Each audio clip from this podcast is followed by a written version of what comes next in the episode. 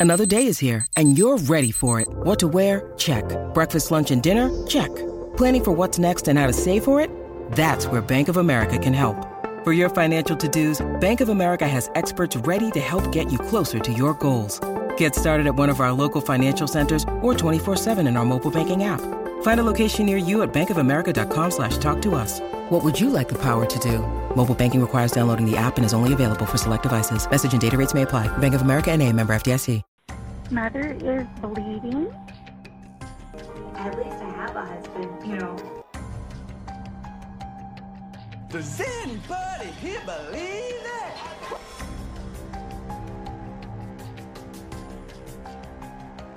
Does anybody here believe that?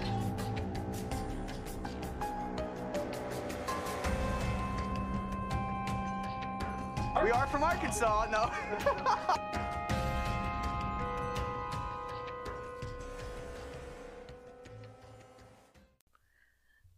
Another week, another episode. Episode 63, the Hannah episode. Hannah. Hannah is helpmeet to artist Jed. Okay. Um, little trivia for you here because we just call him artist Jed. Do you know his real name? No. Do you really? You don't? I just know him as artist Jed. Jeremiah, or Okay. but they say like it's very like Jeer, like Jeremiah. like, but they don't even say uh, they they rarely say his full name. Like if I remember, it's like usually just like Jeer. Okay. So, but he's artist Jed. So I mean, you know, Well, yeah. the I mean, but right now he's the lost of he's the most lost of the lost boys at this point in time. Until he wrote, remember, until he wrote that fucking ostrich, he had a comeback. So, all right. So the um, actually, I don't have official orders of business, but you know what occurred to me? What's that? How did I make it through all of last week saying Jilly Muffin as many times as I did and never tell my own muffin story? How did that happen? That's true. Because we quote that all, story all the a lot. time. All the time. Okay, so All right, diggers, get ready. n- niece Katie. We talk about her all the time. The only family member that listens to the podcast. But my little bestie, my little, my little, the little sister I never had, the little Yeah. everything. You know, my little Legit. whatever. So. Katie, so my sister, my oldest sister had a thing that whenever her girls were little, she did it with her my other niece as well. She always gave them like little bob haircuts. sometimes they had bangs, sometimes they didn't, like the little fringe. But she always gave them little bob haircuts hmm and she'd always like round roll, like round brush blow dry them. So it would kind of like go under their chin hmm and it was like very round. So I always thought it looked like a muffin top. so I started calling Katie my little muffin. so then that summer, the summer that I've referenced, where I got to like aim my friends at 1 a.m. and I had an elliptical and a TV. I mean, the Mhm. summer of my life, where I was staying um, in Tennessee with them while my brother in law was deployed. So, you know, I'd been calling her my little muffin, and it was like the night before I was leaving. We were all very emotional, you know, like very sad. And she was like crying, and she came up and she handed me pictures that she drew.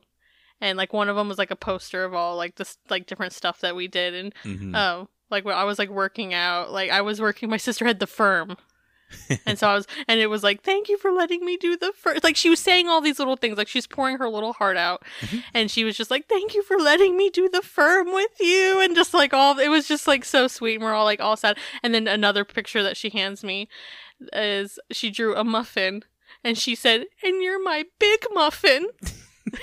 and like so she drew this muffin and it said you're my big muffin. And I, I the g was like backwards and everything. And i was just like oh my god. And i love and i told him about it and for years i was like she drew me this picture. I wish i still had it. Mhm. like i was like heartbroken i didn't have it anymore but like i was always talking about it. So tim and i always talk about muffin comes up all the time because of it. Mhm. about a year ago when we were moving my mom out of the house that I've been in, like we'd been in since, or she'd been in since I was nine, Mhm. found it. Yep. So I currently have it. I'm looking for the rest of it, like the little poster she made me. But um, yeah, she's like, and you're my big muffin. so it's so cute. I cry right now just thinking about it. Oh but- man, it's so good. so that's my own She was sweet Jilly muffin. Katie's my little muffin. I'm the big muffin. I'm like a Costco sized muffin, if you will. So And I'm just a slightly overcooked muffin. uh, caramelized. Yeah, there. Yeah, yeah, Yeah. yeah. So there you go. That's my own muffin story. My big muffin. And you're, you're my big muffin. She was just throwing gratitude out there Oh, into the so world. I love it. Yeah, it was a good so lesson. cute. My little, little poster of all stuff we did, and she's thank you for letting me do the firm with you. And like she drew a picture of Oh. like because it has like a it's like a stepping box, but there's a way you can do it where it's slanted, hmm and like that's how she drew it. Oh, I'll never forget it. Oh my god. Any hoozle. So the episode is called Duggar's Jump for Joy. No dancing. no, jumping for joy. This ain't a Um. jig for joy. This is jump for joy. uh, which premiered November 17th of 2009. And the episode begins at 7:15 a.m. Um, the Duggars don't do well early, so well, it was even more odd because some of the Lost Boys are already outside playing. yeah. I was really thrown off by that. I'm like, I thought they don't get their ass out of bed, like, yeah. but some of them are like going down the hill, Mhm. like their little wagon thing already. But up in the girls' room, Joy looks to just be waking up, Mhm. and they're um they're talking about how Joy is sandwiched between these packs of boys, Mhm. and they ask her what that's like, and she says, "Weird. It's weird to have all like all these boys, six boys under me and two above me." So it gets pretty wild sometimes. She is like breathy. and they ask if she's had to be tougher because because of that. hmm She just straight up says no. No. Yeah. That was it. End of answer. Mhm. Like she just kind of like shakes her head and she's like, Mm-mm. like Yep. it's okay. Moving on. so I feel like there was a little bit of joy sass in like this opening. I think I have Joy Sass. Do I have? Oh, I think I have it somewhere else. Okay. But we'll, we'll we'll discuss when we get there. We can decide which was the defining Joy Sass. so they're asking Joy about her morning routine. I mean, it is fucking boring. It's like Yeah. she's just like, well, I do this and this. So it's like you don't. I don't feel the need to go through the entire routine. But there was a point where she talks about eating breakfast Mm-hmm.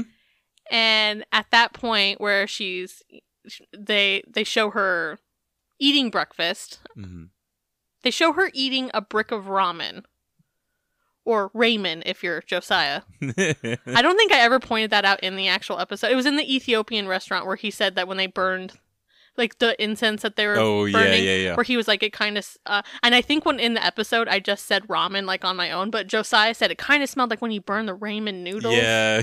so ramen Raymond. if you're uh, Everybody loves everybody ramen. loves ramen. I had the same thought. How are I had the exact same thought. I was trying to do that with that same inflection where there's like not a lot of emotion to it. Everybody loves a It's pretty good. ramen. Eh, do everybody loves ramen noodles. so she's eating a brick brick of ramen, um, eh, that are just like lightly soaked in tap water. Yeah. And and then there's a pop up box box on the screen that says Joyanna's favorite breakfast breakfast food is semi cooked Asian noodles. I wouldn't even call it cooked. It's just semi Lightly warmed. Yeah. like it's Yeah. and she she's going through this noodle ritual and you know they're watching her the entire time mm-hmm. and she looks at the camera she says what like as they're just like filming her. She felt So- judged hard. um then they ask michelle what of herself does she see in joy? And she says i see this spunky um, tomboy season of life. That was me. I climbed trees. I rode my bike. I caught crawdads. And i'd fight the boys in my neighborhood just to let them know that i could have a fort and i could be the one in charge if i wanted to be How that mindset changed. oh my, how you left that far behind. So, I just had a random thought. There was I don't remember what it was, but there was something I was watching where one of the they were gonna eat something and to do something quick, the character grabbed a brick of ramen and started eating it. And whatever person was trying to prepare food was like, "Damn it, John, will you stop eating those noodles like a little cracker?" They are good though. I mean, I eat them straight from the brick. We I, I've talked about how I took them in place of chips when we were mm-hmm. when I just wanted to have crunchy things like mm-hmm. normal children in my lunch. But like, I mean, even now today, I, I'll eat me a fucking raw noodle. And I do want to point out a little tip here. Whitney makes this really good, like, mandarin salad type thing, makes a really good dressing, but we garnish it with toasted slivered almonds mixed with small toasted dry ramen noodles. The toastiness of the ramen Mm-hmm. noodle. It gives a good. The toast is a. It's a good Yeah. flavor. The toast, it's crunchy. So you're looking for an interesting salad topping. Definitely toasted ramen noodles. So Lego comes walking in, cell phone belt clip ablazing. that on there, Mhm. singing, "Where is the birthday girl? The birthday girl? The birthday girl?" Uh, little muffin. Oh, muffin again. A little. There we go. We're talking about muffins all over. I was just like, you know, that's the tune of the Muffin Man. Look at us, muffins all over the d- goddamn place. This is a muffin episode. Seriously, Mhm. muffin but muffins. Oh, look at there. She did it. What do you think of Mildred's? What do you? what does she look like right now? Mildred can't see her seems unamused by your jokes, She's Mama. sitting next to me, and uh, she Yeah. just legitimately looks unamused. sorry. so Lego announces that it's a very special day, as he says at every Mhm. birthday, and says, "We're gonna go. We're gonna go mad." So, um, they got all kinds of things planned for Joy's birthday. So they head out, and ugh, they're back on the Gus style bus. They're back on the Mhm. Gus bus Gus or the the bus. the Doug bus. um, I was I was a little worried there. You know, we hadn't seen it in a Mhm. while, and I was like, I hope they haven't given up the Gus. Yep. But You never want to give up the Gus. no. Um, we're good though.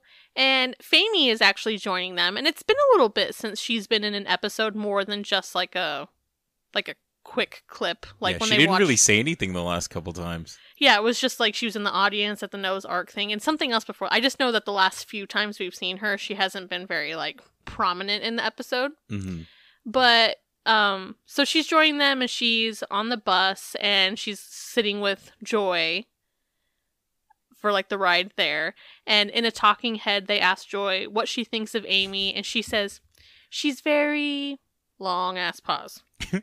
okay. She's very energetic. Energy. she's just uh she's fun to be around. Hmm.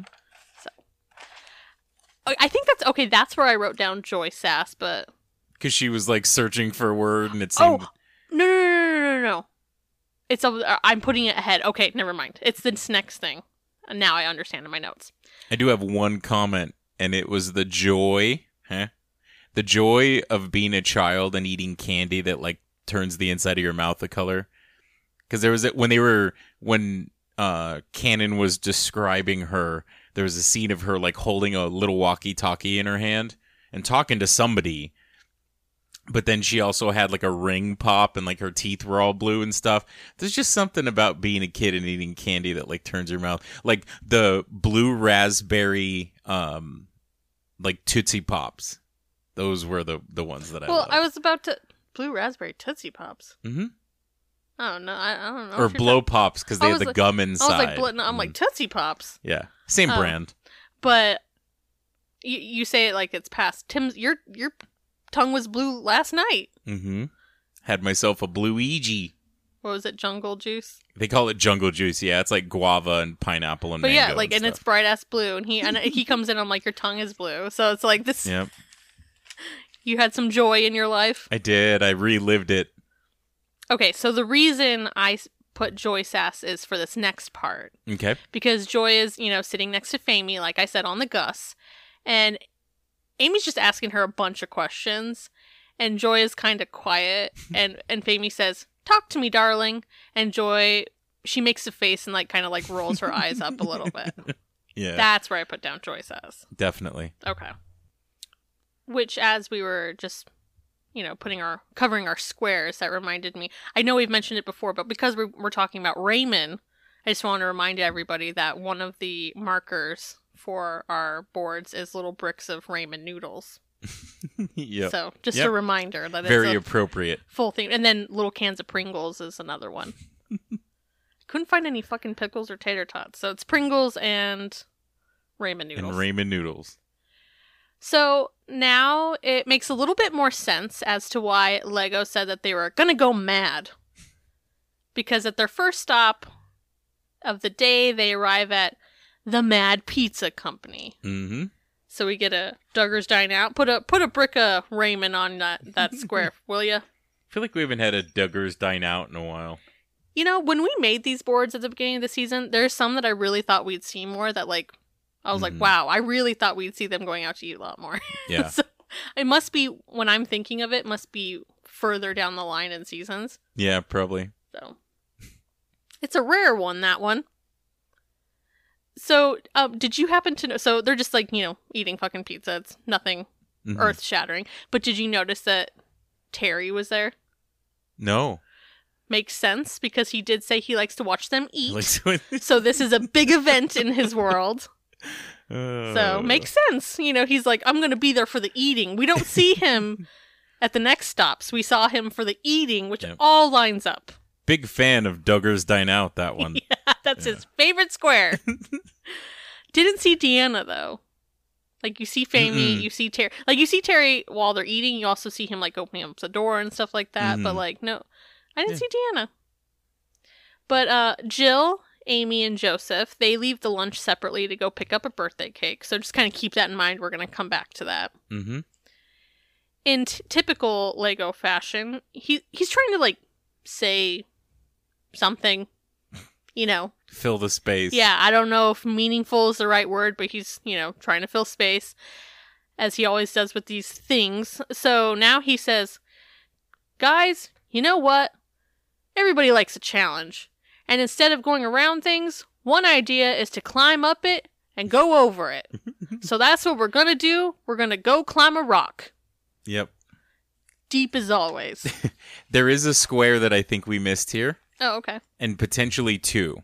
Oh my, what's So when- going on here? When they're eating pizza, before he makes that comment, he does talk about Joy and it's her birthday, and you know, it's same thing. It's a special day.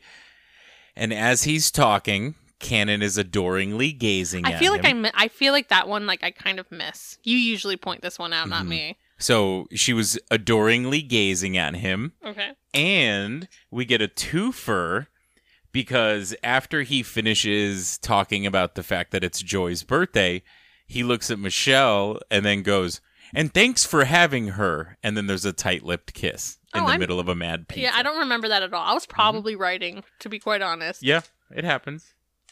and yes. I, I'm constantly pausing, but there's sometimes where I'm like, ah, nothing's happening. I can hurry. Like, you Yeah. know, like, so I missed it. Yeah. I so missed a twofer. that was a twofer. Maybe I'll get a fucking bingo. We'll see. That's pretty exciting. So, anything else on that? Can I go to the to the? Let's move on. Okay, so now they've arrived at Lewis and Clark Outfitters. hmm And since Joy is the birthday girl, she's going to be the first to scale the rock climbing wall. And I definitely argue an inappropriate attire square. One hundred percent. It was also kind of endearing because she had that like little kid like ner- she like she was nervous to do it, and like even when they were like, "All right, the birthday girl's gonna go first, like you saw her like lightly wringing her hands, Yeah, like, she's like, I'm kind of scared. Like, Yeah. yeah. Which we know that a lot of the clan has issues with heights. We've had that discussion multiple times. So Mhm. So, on the along the lines of the inappropriate attire, it's because this guy is trying to, you know, help get her geared up for this, Mhm. but she's in a fucking skirt. Mhm. So that's difficult. Yep. So Joy actually calls to Cannon to come help her, and for a f- split fucking second, I was impressed that she was asking for Michelle and not Jill because Jill is her big buddy. Then I re- I was like, oh yeah, that's right. Jill's not there. Yeah. Jill's at the bakery. Mhm. So now I, I was like, oh look at that. Oh, never mind. Yep. Um, pretty sure if Jill was there, she might have been first pick. Of but, course. You know, I would like split second. I was like, oh my god, never mind. There was that thing when they were getting uh, back on Gus to come here where Joy actually asked, "Where did Jill and Amy go?" And there was kind of like that mumbling because it was obviously a surprise. Yeah. So it was kind of like a mumbling of like where they went in there. Mhm. So So, continuing with the whole, you know, Mhm. skirt thing. So, wearing a skirt at this point to me is it's pretty much just like virtue signaling at this point in a way Mhm. because she's wearing leggings underneath and the gear because of the way you have to put your legs through it Mhm. is pushing up the middle of her skirt completely up. Mhm. So basically, now she's just wearing like very bulky denim gauchos. It's Yeah, like what it yeah. looks like. You know, that's which. Oh my god! On, on gauchos for a minute.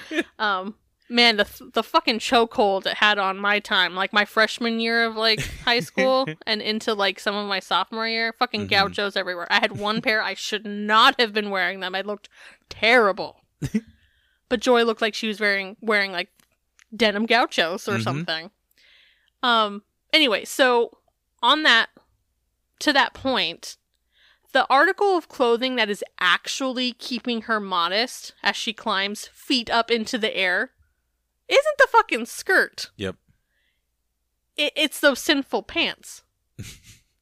But they're covered. But but so but it's like you're just wearing them to continue to say that I'm wearing a skirt when that's not you're not wearing it as a skirt right now. You're Mhm. forming them into pants as best you you have to to wear Right. this apparatus. Mhm. And then from there that's not what's keeping you from looking up at her crotch when you look up. It's like what's covering her is fucking like it's just so ridiculous. That's Yeah. like you're just pushing it so far where it's like just let her wear the fucking leggings. Mm-hmm. Yeah. It's just they're trying so hard like Yeah. it's fucking ridiculous. Gauchos. Does anybody still wear gaucho? Like if I, I, I that came and it went. You know what I mean? like that's not one of those things that kind of like stuck. ar- Like I still p- see people. Well, no, I was about to say that I still see people wearing like the foam flip flop of the time, but then like that's also coming back. But even before that, like there's certain things from Mhm. those eras where you're like, no, I still kind of see that here and there. That is not something I fucking see anywhere. Like yeah. Fashion is cyclical, so give it give it like five years and they'll come back in vogue. I don't know. So Joy ends up making it about halfway up the wall, and then Josiah. In in like flip flops too. Oh Like, yeah, we're getting there. We're getting there. That's not even. But um, Josiah is the first one to make it all the way to the top and be able to ring the bell, Mhm.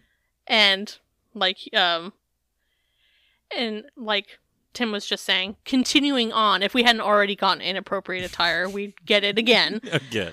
because um, Joy she's trying for a second time going up the wall, and uh, partway through she ends up just dropping her her like sandals off her like wall up in the air, and they're just Mhm. like let's just let them go, and like she drops them off because go figure they're not the best shoe choice for climbing a wall. Mhm.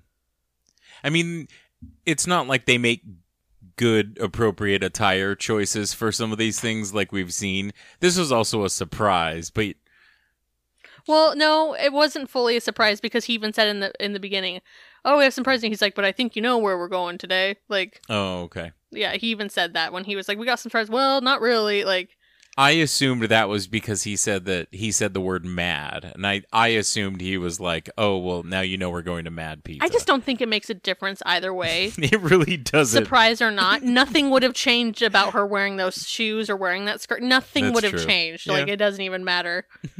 it would have operated the exact same way. So now flashing over, Joy, Amy, and Jill have arrived at the bakery and they've picked out a cake. It's a very cute cake. I really like it. And the lady asks what they want written on the cake.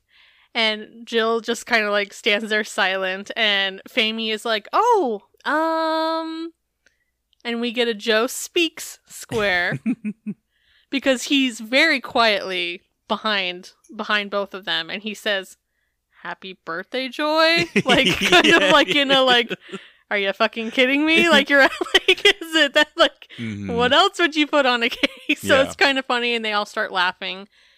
But then the lady that works there actually suggests have a joyful birthday instead, which Very is nice. better, D- d- Mhm. decidedly better, Yep. more personalized. But I, I cracked up. He's just like, "Happy, Happy- birthday, Joy!" Like he's like, "Are we really having this conversation?" Yep. So it's probably feel- the funniest thing I've ever heard him say.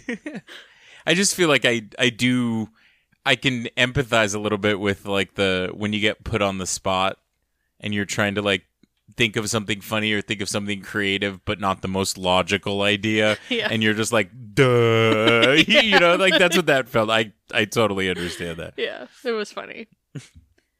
So back at the rock wall, Lego challenges John David um to race to the top. And Lego actually smokes him, like kicks his ass. But then Sean says to JD in a like in scene like interview, he's like, Your old man kind of beat you to the top there and John says he had the easy side.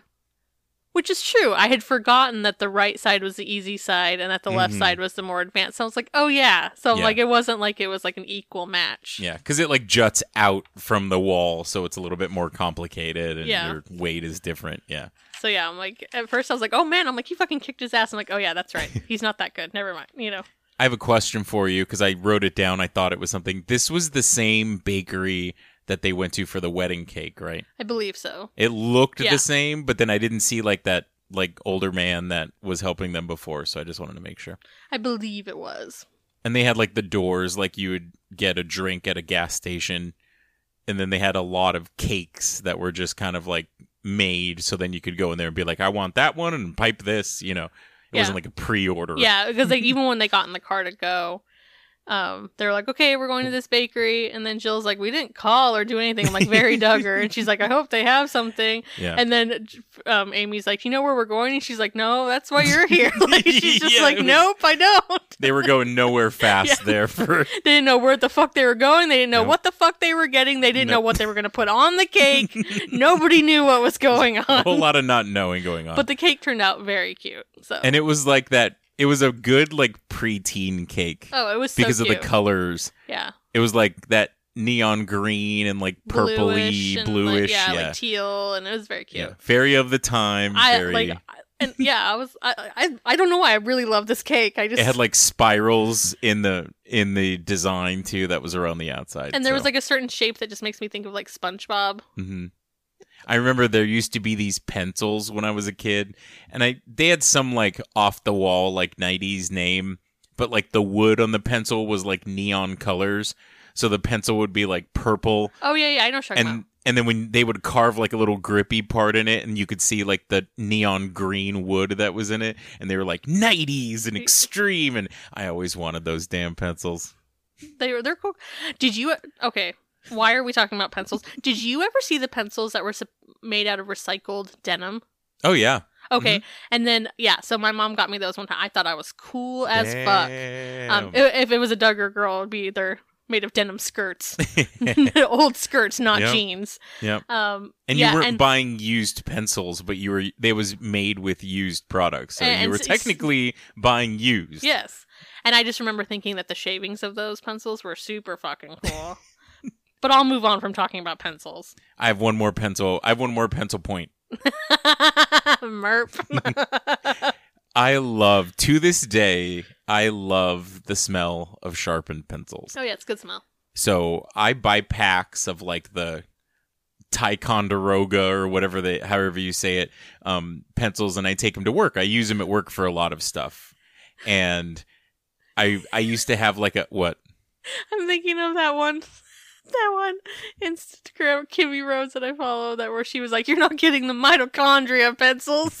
oh yeah. she does the sig mom, the, the- Yep. the, cigarette mom bit, and she was it's back to school shopping. Those exact pencils. She's like, "You're not getting the mitochondria pencils." The pencils." mitochondria pencils, yep.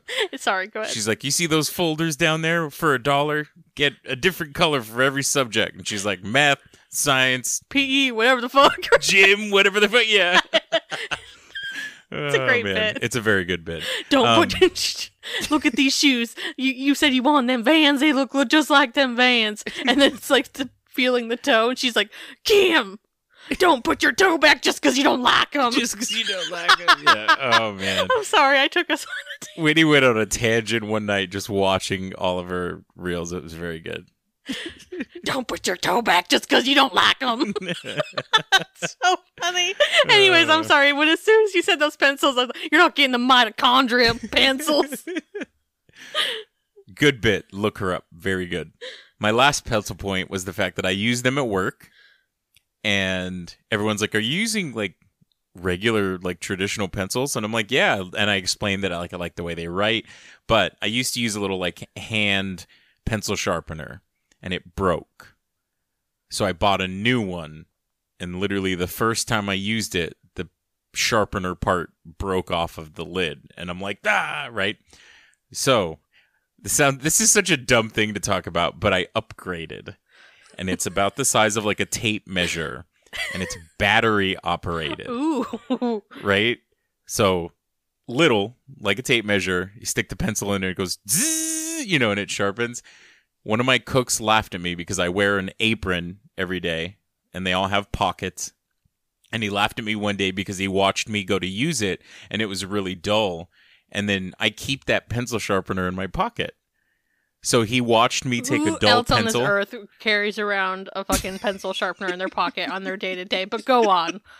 but he laughed at me because I looked at it and he I feel like he just watched me go, "Oh man." And all I did was stick my pencil into my pocket and then he heard Zzz, and then I pulled it out and he was like, "Do you have a pencil sharpener in your pocket?" And I was like, "Yes." Don't judge me. I love a good school Uh. supply. Last Anyway. week, last week it was eggs. This week's it's pencils. See, that was our our new segment called Pensive Pencil Point. And and while you're saying that, I thought of the beginning of that bit that I loved, and she was all, "We're going shopping for school supplies." I gotta Oh, regain myself because now I'm thinking about all of that. I gotta gain my composure. All right, School supplies. Skill. Okay, where the fuck am I? oh, um, wh- no, seriously, where am I? So Joy gives it a third try, and this time she makes it to the top. So third, third try really is a charm. Mm-hmm. Maybe she got, she finally got the feel for the gauchos and Mhm. like the she shoes. put the flip flops back on yeah, too. you know, so Mhm. she was, feeling what works for her, you know. But wait, there's more. Now they're going to play laser tag, which is what Joy really wanted to do, apparently. Mhm. Um, so she's really getting quite the birthday adventure, like adventure, like three stops. Yeah, Oh that my! like, that is- TLC money's really coming you, through I mean, right you now. can see what Mhm. Jason just got like the roller rink. He didn't get three stops.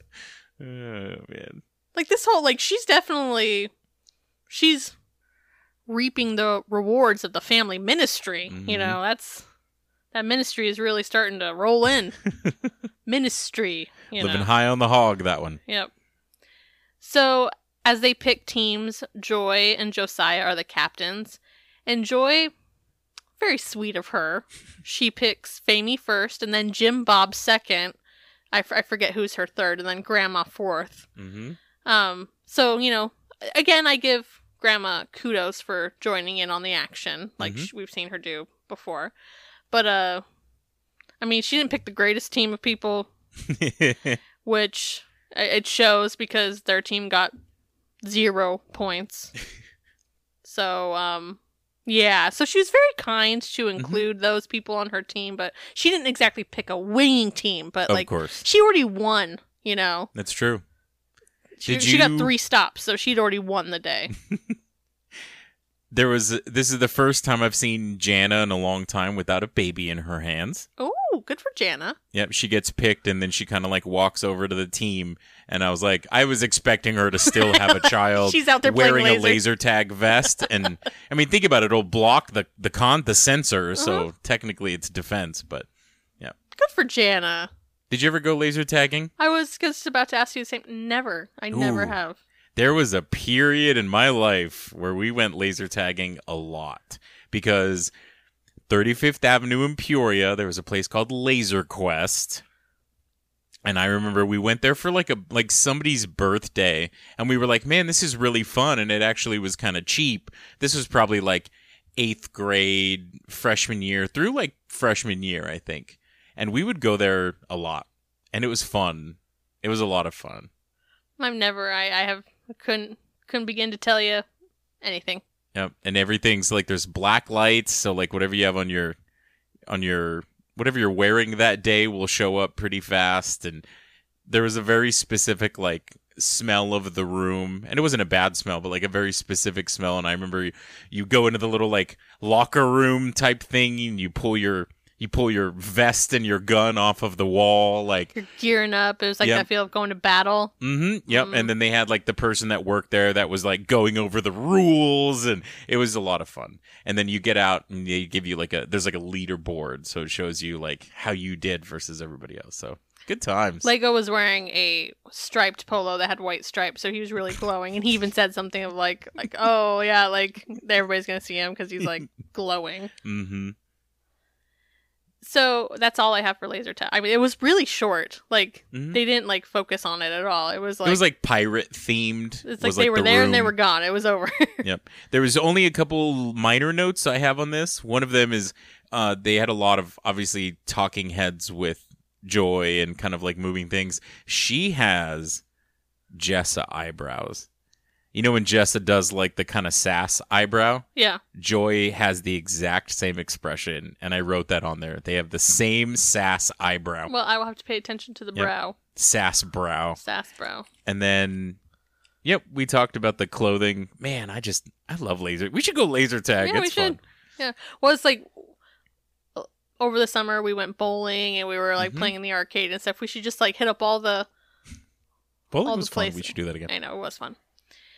So now it's later that night and we're seeing Pest and Anna for the first time since their birth special. Mm-hmm. I mean, n- not so special with those graphics, but it was called a special. Of course. And Pest is stuffing his face, and I think it was Jackson. I didn't write down, but I I want to say it was Jackson. Mm-hmm. Was asking him like, "What are you eating?" And he's like, "Food." And he's like, "Are you?" And he's even asking like in a funny voice. He's like, "Are you eating marshmallows?" when Pest is like shoveling mashed potatoes down his gullet, and uh, he's like, "It's market, marketplace, or like whatever." And he, yeah, so like they obviously like got takeout on their way there, and Mhm. like we're sitting there eating, and now they're having cake and ice cream, and Lego with his jokes, his filling of space, his jokes. I'm doing air quotes. Uh, and the best thing about this, guys, is that this is all fat-free diet cake. Yeah. And Pest also chimes in and says, Just don't think about it. Then you're fine. It's seafood diet. You see it, you eat it. Yeah. The oldie but moldy. Is that a pest gone pest? I, f- I kind of feel like it. Yeah. There's actually a lot of squares this round. So, not including, um, I never got better than three, which is unfortunate for how many things we have. Mm-hmm. I never got better than three, but there's oh wow, eight, eight of them. This Yeah. is a pretty good episode for Mhm. squares wise. It's been a little barren on the bingo squares recently. Yep, they hate Baron. Um, and the episode ends with Joy opening her gift from Pest and Anna, and it's a pink purse, and she seems very into it. mm-hmm. She's like, "It's my first purse. Well, I have one that I put my knitting stuff in, but, but it's like my first purse. Like, And it is a vibe. I had a very similar purse. To be quite honest, I Will you did. please describe the purse? Well, it's just like that pink, like kind of alligatory. Like I don't know. Do I Mhm. remember? Is it like that's how mine kind of was? It was like. Mhm. Like the textured, and it has like the big buckly thing on it, and like it's just very shiny. buckle. Like Yeah. it's just very of the time. and at the very end, Joy goes up to Josh and she says thank you, and she gives him a hug, and he says you're welcome. And I just kind of found I found myself getting a little bit choked up. I just felt like just knowing Mm, I don't know, just anytime I feel like you see those interactions between him and Mhm. one of like the victims, I, I just feel like it just makes me really sad because I'm like, that's just supposed to be your big brother. Yeah. You know? Mhm. And I don't know why, just like seeing her be like, thank you, and like giving him a hug, I'm just like, ugh, that's just, that's supposed to be your big brother. That's Yeah. like, you know, and then just like, I just feel like when you know like the underneath and like where it all goes, it's just, mhm. it's really sad to watch. Like, It made my chest tight, like Yeah. legit. Like when I realized that when I knew that was what she was going to do, like it made me uncomfortable Yep. watching it. Yep. And it's like I know he's around all the time, like you see him all these, but there's just like those little moments where it just really hits you. Where like, Mhm. oh, get away from her. Like in my head, I'm just like, don't touch her. Like I don't Mhm. know. It's just it's weird Yeah. where you're just like, there's just certain things that it just like it sucks it out. Uh, like you, you feel like you're just like zoned in on it in that moment. You're like, oh, like they're touching. He's like, you know, And there's two points to that. One of them is that is kind of the point of this pod is us watching consuming this media through that lens of knowing kind of what happened.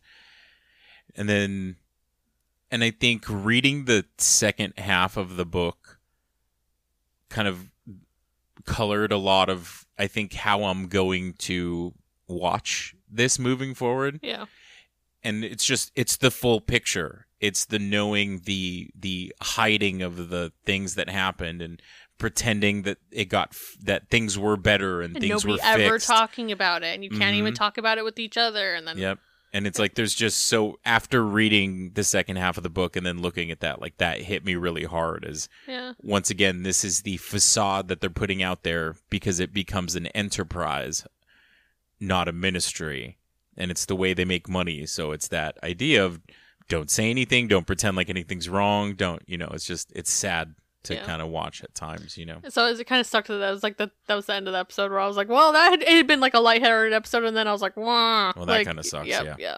But when kind of relating back to spoiler alert what's going to come as we discuss the second half of the book there is one talking head with canon after um, john david and and lego go up the wall and they were like you know what was it like to like see your husband do that and she's like oh he loves you know doing activities with the kids and you he's know a usually big kid. usually he's hurting the next day, you know, but so that was kind of lighthearted, but yeah, she was like, um, he's a really big kid at heart. And in my head, I'm like, and emotionally. Yeah, Like, exactly. like, yeah, uh, no, no kidding. yeah. He's So, a fucking gigantic, ego-driven baby, like man baby. mhm. And you'll, Yeah.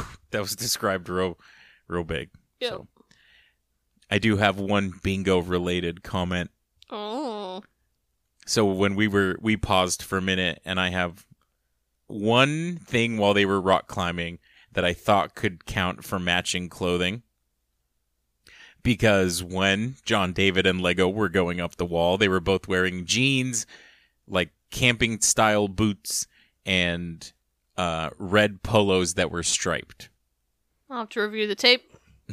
So I told Whitney, I think that could potentially count for matching clothing. Now, this is when I don't look at my board when I'm watching, neither does Whitney. So it's like if as we gather and we make notes of where those squares are, we don't know if it's going to lead to anything.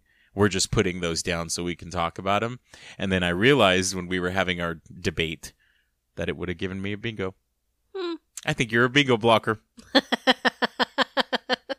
um, I mean, do I review?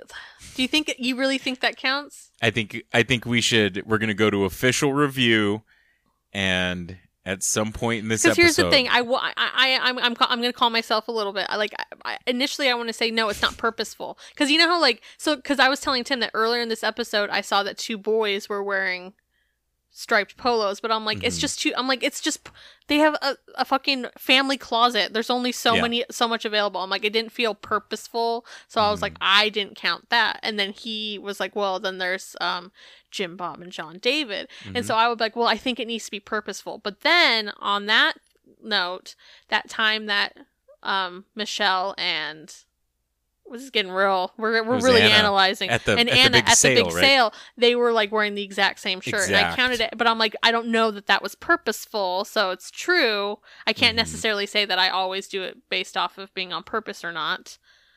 I mean, when they did the running, when they were running the little like fun run around the mall, three of the Lost Boys were all wearing brown polos and jeans. So I just I don't know. Like I get what you're saying. We're gonna have to go to the judges on oh, this. Oh, yeah, this is getting complicated, guys. Mildred, we need you to be Mildred mediator over here. I guess I just I think when we created this square, it was the idea of when they showed up and they're all wearing, everybody's wearing red. You know, where it's like you can tell that that was like they meant to be matching. And then as this has gone on, I'm like, this is getting complicated. I was not prepared for this level of analysis Yeah. regarding their.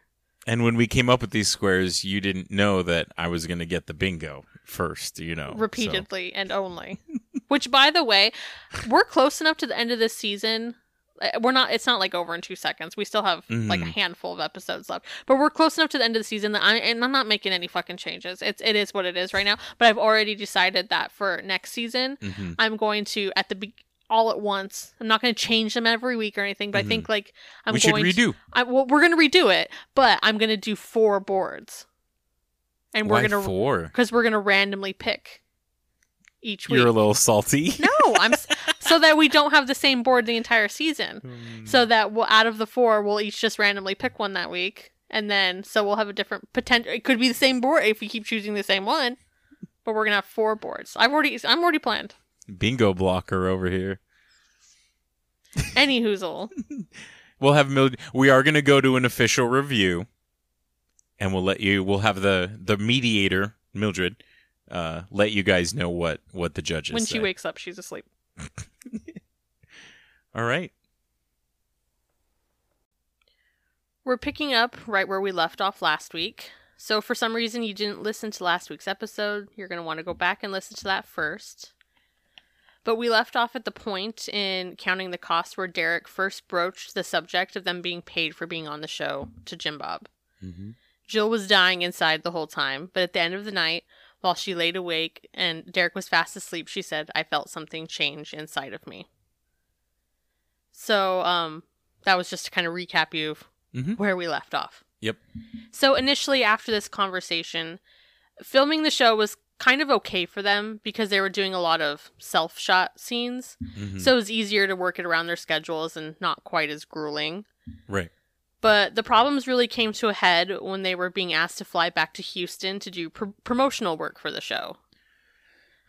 Uh, the Dillards reminded them, and by them, I most of the correspondence is with Chad, Lego's right hand man. So they remind him that they'd made a commitment to Mike. Mike is the same guy we've met before. I say met, but you know, in the Mhm. Grande Bag of Beans episode, because they had made a commitment to Mike that they would like stay put for a while Yeah. and there was lots of back and forth trying to get them to come and asking them like well, well what flight do you want it's kind of like that thing Mm. where you do where you just kind of ignore the fact that people said no and you're like well what fli- what flight would you Yeah, like it's yeah. like we said no Mhm. Um and they're even dangling like this carrot of like well we could just like you know buy supplies that you need that you could take Mhm. back with you it's just it's all such obvious like coercion Yep. tactics That's a perfect word for it. Yep. um, and I find this all quite interesting because this is one occasion where it's very evident that Lego uses Chad at times to try to manipulate like more from afar. Mhm. The same way that last week we just discussed how like the show equals Jim Bob and they're one and Oh, the yeah. same. The same thing goes for Chad. Like Chad is Jim Bob and the show essentially. Yeah. they're all just extensions of each other Mhm. or like their own like fucked up trinity situation happening right here it's like these three are all the fucking Yeah. same so it's interesting how in this particular story she talks about how they're telling chad like we can't do it you know we made a commitment but then also saying well we're gonna pray about it and we're gonna talk to mom and dad and here's what jill said the next day, after talking with my parents and praying, we slept on it. Our parents had been supportive, though clear that they wanted us to figure something out with Chad, and even more clear that they thought the shoot was important. It's the wanted us mm-hmm. to figure out something with Chad Yeah. part. It's like, he- he's having Chad do the dirty work. Well- like have the hard conversations so I don't look bad. yeah, it's Jim Bob manipu- manipulating the situation by trying to play both sides. It's like Mhm. I'm going to act like this is between you guys and Chad and then play the role of supportive father that's, you know, like has a listening ear, you know. um but Chad is him. Oh yeah. Like th- th- this thing this story just really stuck out to me as incredibly manipulative. Mhm. Uh we we really hope you can work things out with Chad. Chad. Like, get the fuck out of here. like I, I really that sent off like a thing in me where I was Mhm. like, oh, and then you know that tactic doesn't work forever as we'll see. But it's like that's what he was trying to do in the beginning. He was, you see it evolve, but in the beginning it was like, let me not be the bad guy, Mhm. and then I mean, that goes out the window. The Oh, window. yeah. But, anyways, so Jill and Derek, they're trying to like work out a compromise and nothing's panning out. They're like, Can you come and we'll shoot in a hotel? Blah, blah, blah, you know, Mhm. all this shit. So finally, Derek is like, We don't have to do shit. We're volunteers in all of this. And that's when Chad writes back, Jill has a contractual obligation. She has to re- return. Mm. So this is news to Jill and Derek. And they both ask Lego and Chad to send them this apparent contract that Jill has signed that they won't send. And you know, this is a whole thing going forward. You'll we'll be Oh, talking yeah. about it for a Oh. while. We'll circle back. But as it draws closer to the photo shoot in Houston, less and less of the correspondence is coming from Chad, and more and more is coming from Jim Bob directly. hmm Like It's he's like- going to be the one to put the squeeze on because Yeah. the Chad stuff wasn't wasn't working. quite working out. Mhm. um the middleman tactic wasn't wasn't panning out anymore so now it's like getting himself involved Mhm. and then when his persuasive tactic wasn't working then he starts guilting them is this you or is this derek who is being the problem here this isn't like you sweet jilly muffin is derek behind this are you having problems financially are you depressed He's such an asshole. You're not obeying my every word. So you must it must be your husband or and you Mm. have to have depression. There is no other possibility. Yep. So what you're saying is between Lego and Derek, there's trouble in paradise. There is. it's total nightmare on on that. Um, it's total nightmare phone. yes.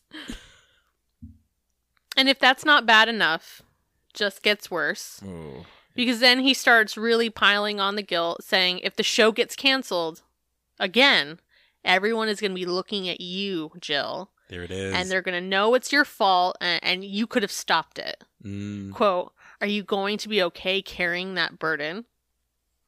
there's so there, there's so many layers to what he's trying to do. He's such a fucking prick. Like, and and that's what I hate even more is that like on the show it's just like hey hey like he's just like this fucking buffoon, A buffoon, yeah. and then it's like but no you're really a f- a manipulative asshole. Like I'm not saying he's smart, but he's Mhm. manipulative. Yeah. And think about it when you have a when you're growing up in a system where everything you say is is Gospel. eh. I knew that was coming. That's what I was waiting. Um yeah, you're not used to people even questioning anything. So when you have this where they're like He's fucking tripping balls over it. Mhm. Yeah. and you see him devolve like I made the joke in the first part about how he's emotionally a child. You see that Oh, yeah. on display. So after he, you know, piles on her with the, "Are you going to be okay carrying that burden?" Derek tried to pipe up and Lego cuts him off saying, "Let me talk to you for a minute, Derek, because you are causing your wife to go against her word. Is that what you're going to do? Make her break her word?" If so, let me tell you that you're failing your family and leading them down a path of destruction. Are you prepared for that? Do you know what happens if you break a legally binding contract? That I tricked you into signing. Right? Yeah. So they don't give him what he wants, which makes him even more angry. And he tells them they're going to need whatever money they have because they're going to be sued. Mm-hmm. So they stop answering his calls and eventually turn off their phones entirely. And and this is where the fear and anxiety really sets in for Jill. Mm-hmm. In Shiny Happy People, when she said she feared stepping off the plane and being arrested, this conversation with him threatening her is where that all stemmed from. Because Mhm. she was like, "What am I even up against?" She has no fucking clue. She doesn't even know what she's. She doesn't know this contract. She doesn't know shit. But Jill woke up the morning of the shoot that they were supposed to be at, feeling different. She's specific to th- that it wasn't necessarily better, but different. um, but quote, for the first time in my life, it felt like I was standing up for myself. Mm-hmm.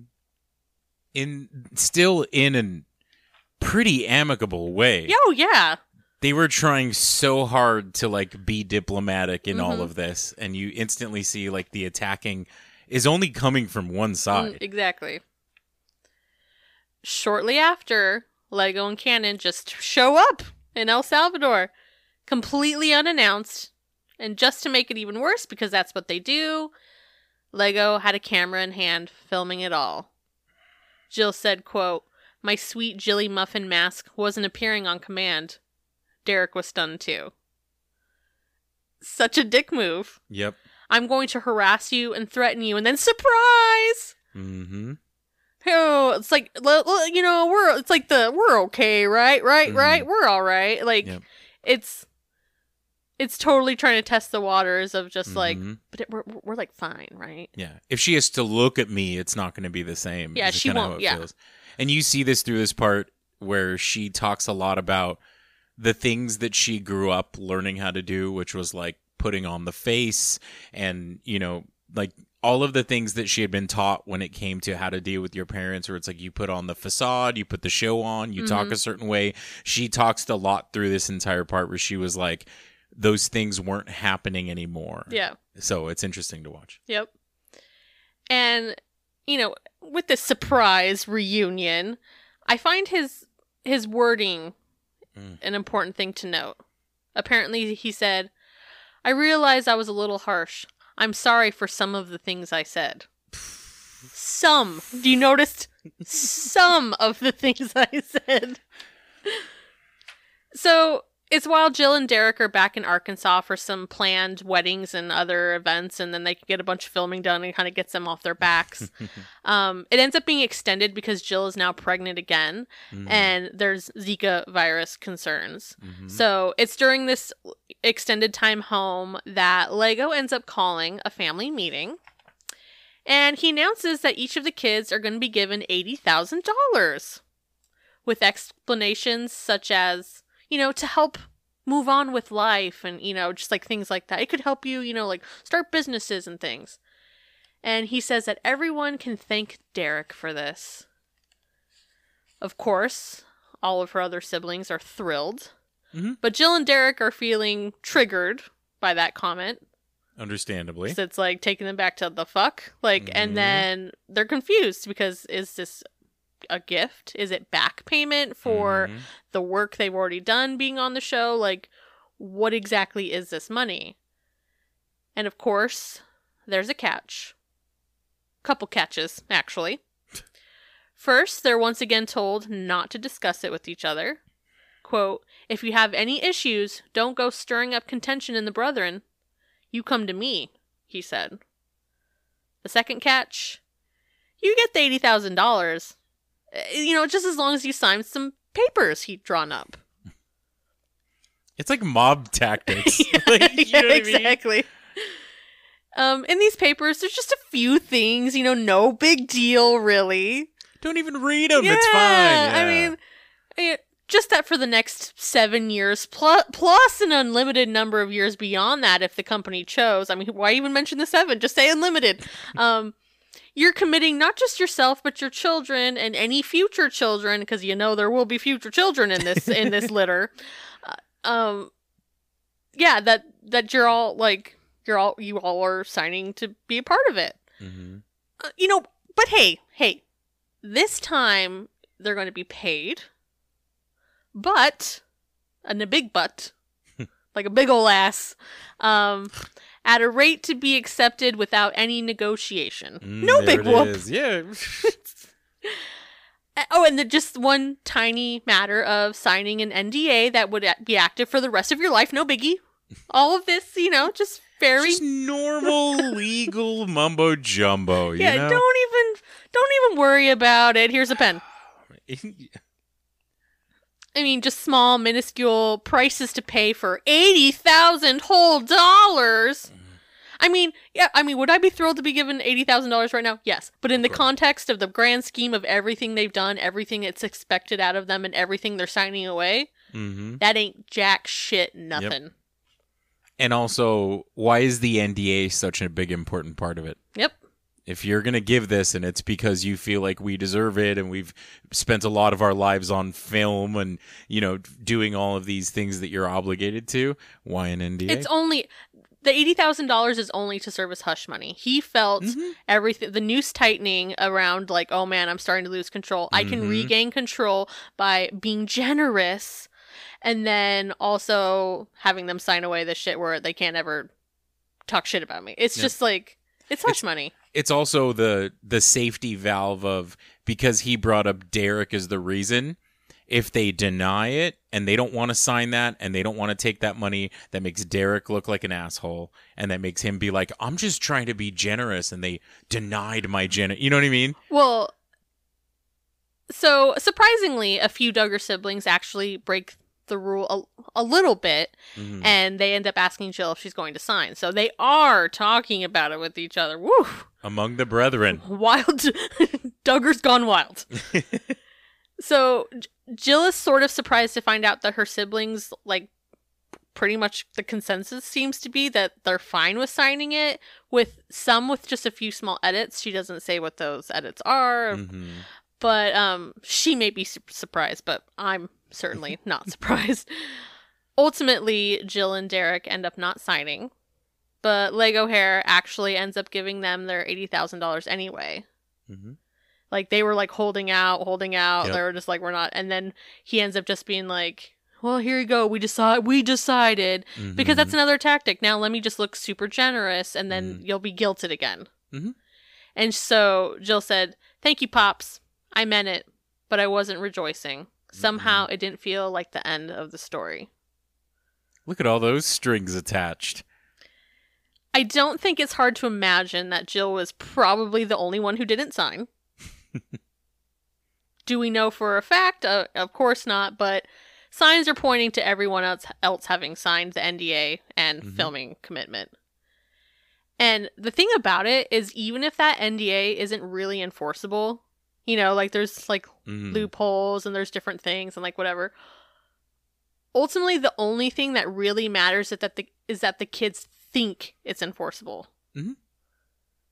You just control yeah, you got to keep them scared. It doesn't even fucking matter as long as they think it's a huge fucking deal. yep That's the only thing that matters. mm-hmm. Fast forward a bit, and now Jill and Derick are back in El Salvador, and they are in the final stages of essentially the hiring process of the International Mission Board, which is the same organization that Derick had served his Nepal mission with. Mm-hmm. And the process with them is really long and slow. And and by the way, this is all new information. I know because like you don't necessarily know kind of what we knew or don't know. Mm-hmm. This is all like brand new. And IMB is asking them like, do you have commitments? Like is the show going to be an issue? And the Dillards are eager and they want this really bad, so kind of without hesitation, they just say, "Oh yeah, we'll we'll gladly quit the show. That's not a problem." Mm-hmm. which she's like we'd never she's like it's kind of something we'd both kind of been talking about for a year but it was she was it, it basically sounds like in that moment they were both like and they were like well i guess that just happened like, yeah, you know. yeah, so to move forward now with them they just need to provide imb with something in writing showing that they're not obligated to the show anymore Here comes the fight. So they let Lego and Canon know that they don't want to film anymore, and as well as TLC, Mm-hmm. and they keep the whole IMB thing to themselves.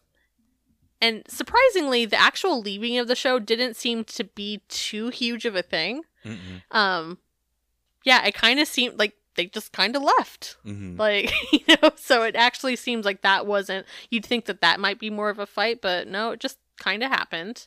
And at this point, it was still Jill and Jessa Counting On. Yeah. Okay. Yeah. So the real problem was that neither Chad or Jim Bob would still send them their full contract with TLC. They still only have a small portion of it and have yet to ever produce it in its entirety to them. Mm-hmm. And even having decided not to sign Lego's contract, leaving the show, and still not getting what they needed, you know, from him to give to I- IMB, Mm-hmm. Jill is still trying. She's still trying to have a relationship with her parents. Yep. Nobody can ever say that girl didn't try. In fact, she's actually with her parents when her water breaks, which leads us to the birth of Samuel. Mm-hmm. So the details of his birth, um, this was all new information. The most we knew previously was that she'd had like a hard birth. She just kind of like mentioned that in, like in like one of their videos one time or something. Mhm. But turns out she actually had a uterine rupture. And she had a hole in her uterus the size of Derick's fist, is how he described it, Mm-hmm. and almost died having lost half her blood volume. And I was crying as she described like the pain and screaming, and then not Mhm. realizing for a minute that like she was the one screaming Yep. and then suddenly remembering that she'd had an epidural. So if she was in this much pain, Mhm. like something was like seriously wrong. Yeah. Um The, So- the moment that she talks about that like started to get me was that even through all of that, she heard the voice of her one of the doctors or midwives or whoever was involved in that who was very supportive and very had a very specific way of talking. She was like the flip in her voice from being supportive to being super concerned and focused and it serious. was like Jill, we need to bubble. Yeah. yeah. shit's going down. Yep. Yeah. So they have to get um the baby out as soon as possible. So they're giving her shots of local anesthetic as they cut her open. Mm-hmm.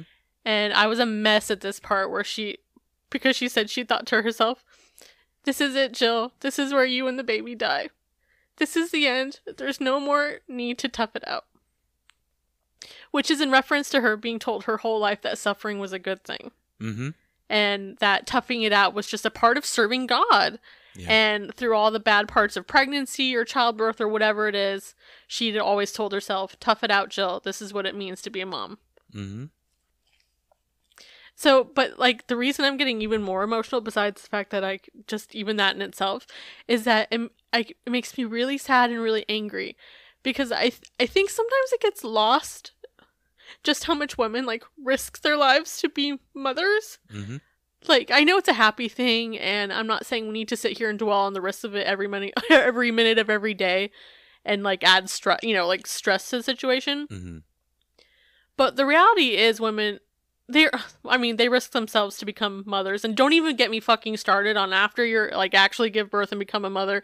I get on my fucking soapbox all day about how a woman is never the same again. She's gonna worry for the rest of her life. You, you everything about you changes forever. You give up your body. You give up your mind. You get you give up everything to become a mother. Mm-hmm. And the the society is not generally supportive enough for all of that. So don't even get me started on that on all that stuff. But just talking about literally bringing a baby into the world, a mother is risking her life. Mm-hmm. And thanks to modern medicine, there's a lot that can be done, like with Jill. But the risk is still there and it still happens. And just hearing things like Jill's story makes me more mad that this Mhm. cult teaches that you're just supposed to have children forever. Mhm. Forever and ever, and just till you can't anymore. And only God can open and close the womb and, you know, fuck the woman's health, fuck the lasting effects it has on her mentally, physically, Mhm. fuck her life. The only thing that matters is having as many kids as possible. Mhm.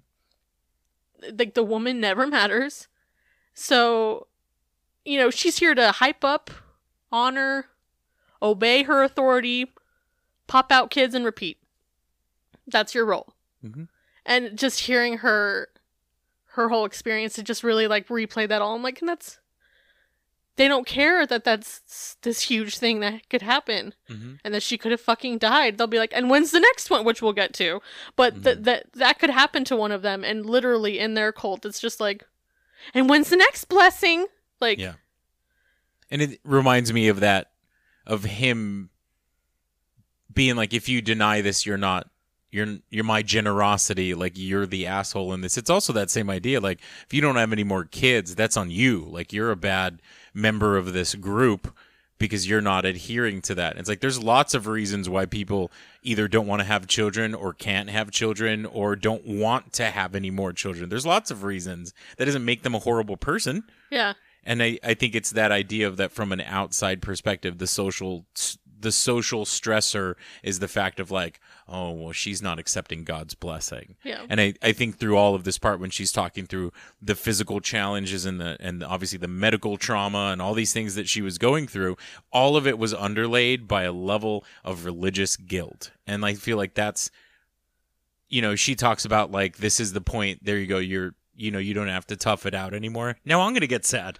Um, but the reason why it, I think there was also a level of like all of the bullshit that was happening with there.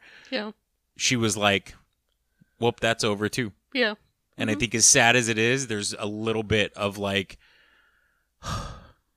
to it. Mhm. And that's sad.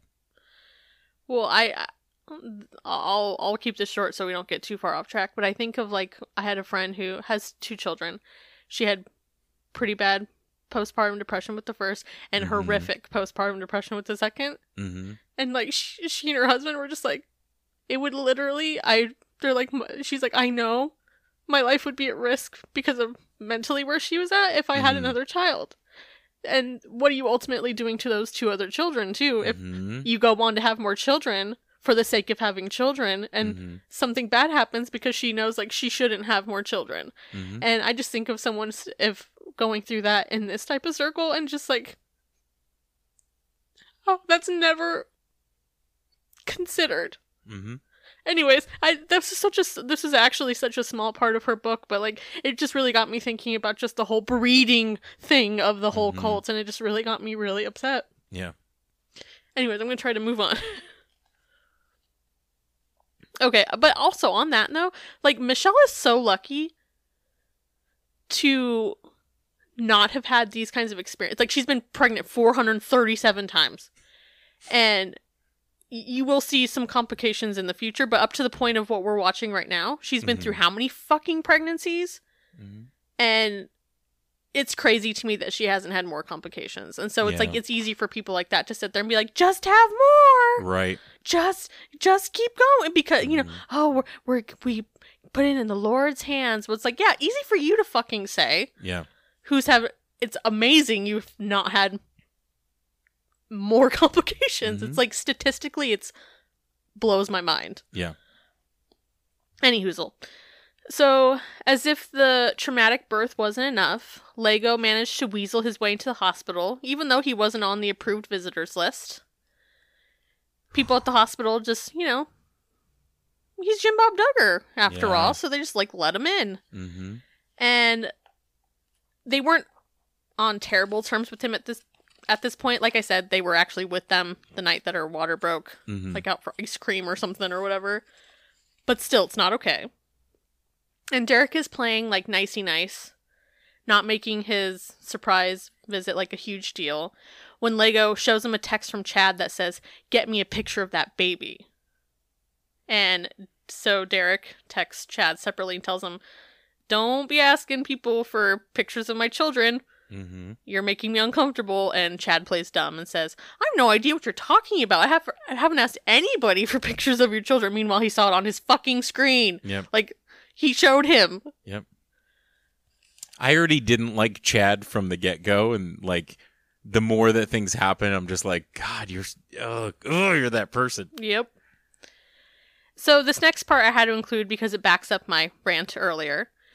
So, like I said, Samuel's birth, um, his complications were majorly down, like on the down low. Mm-hmm. She didn't want it to end up in a magazine or something. Yep. So she wasn't telling many people around her, like even like family friends and stuff, like the details.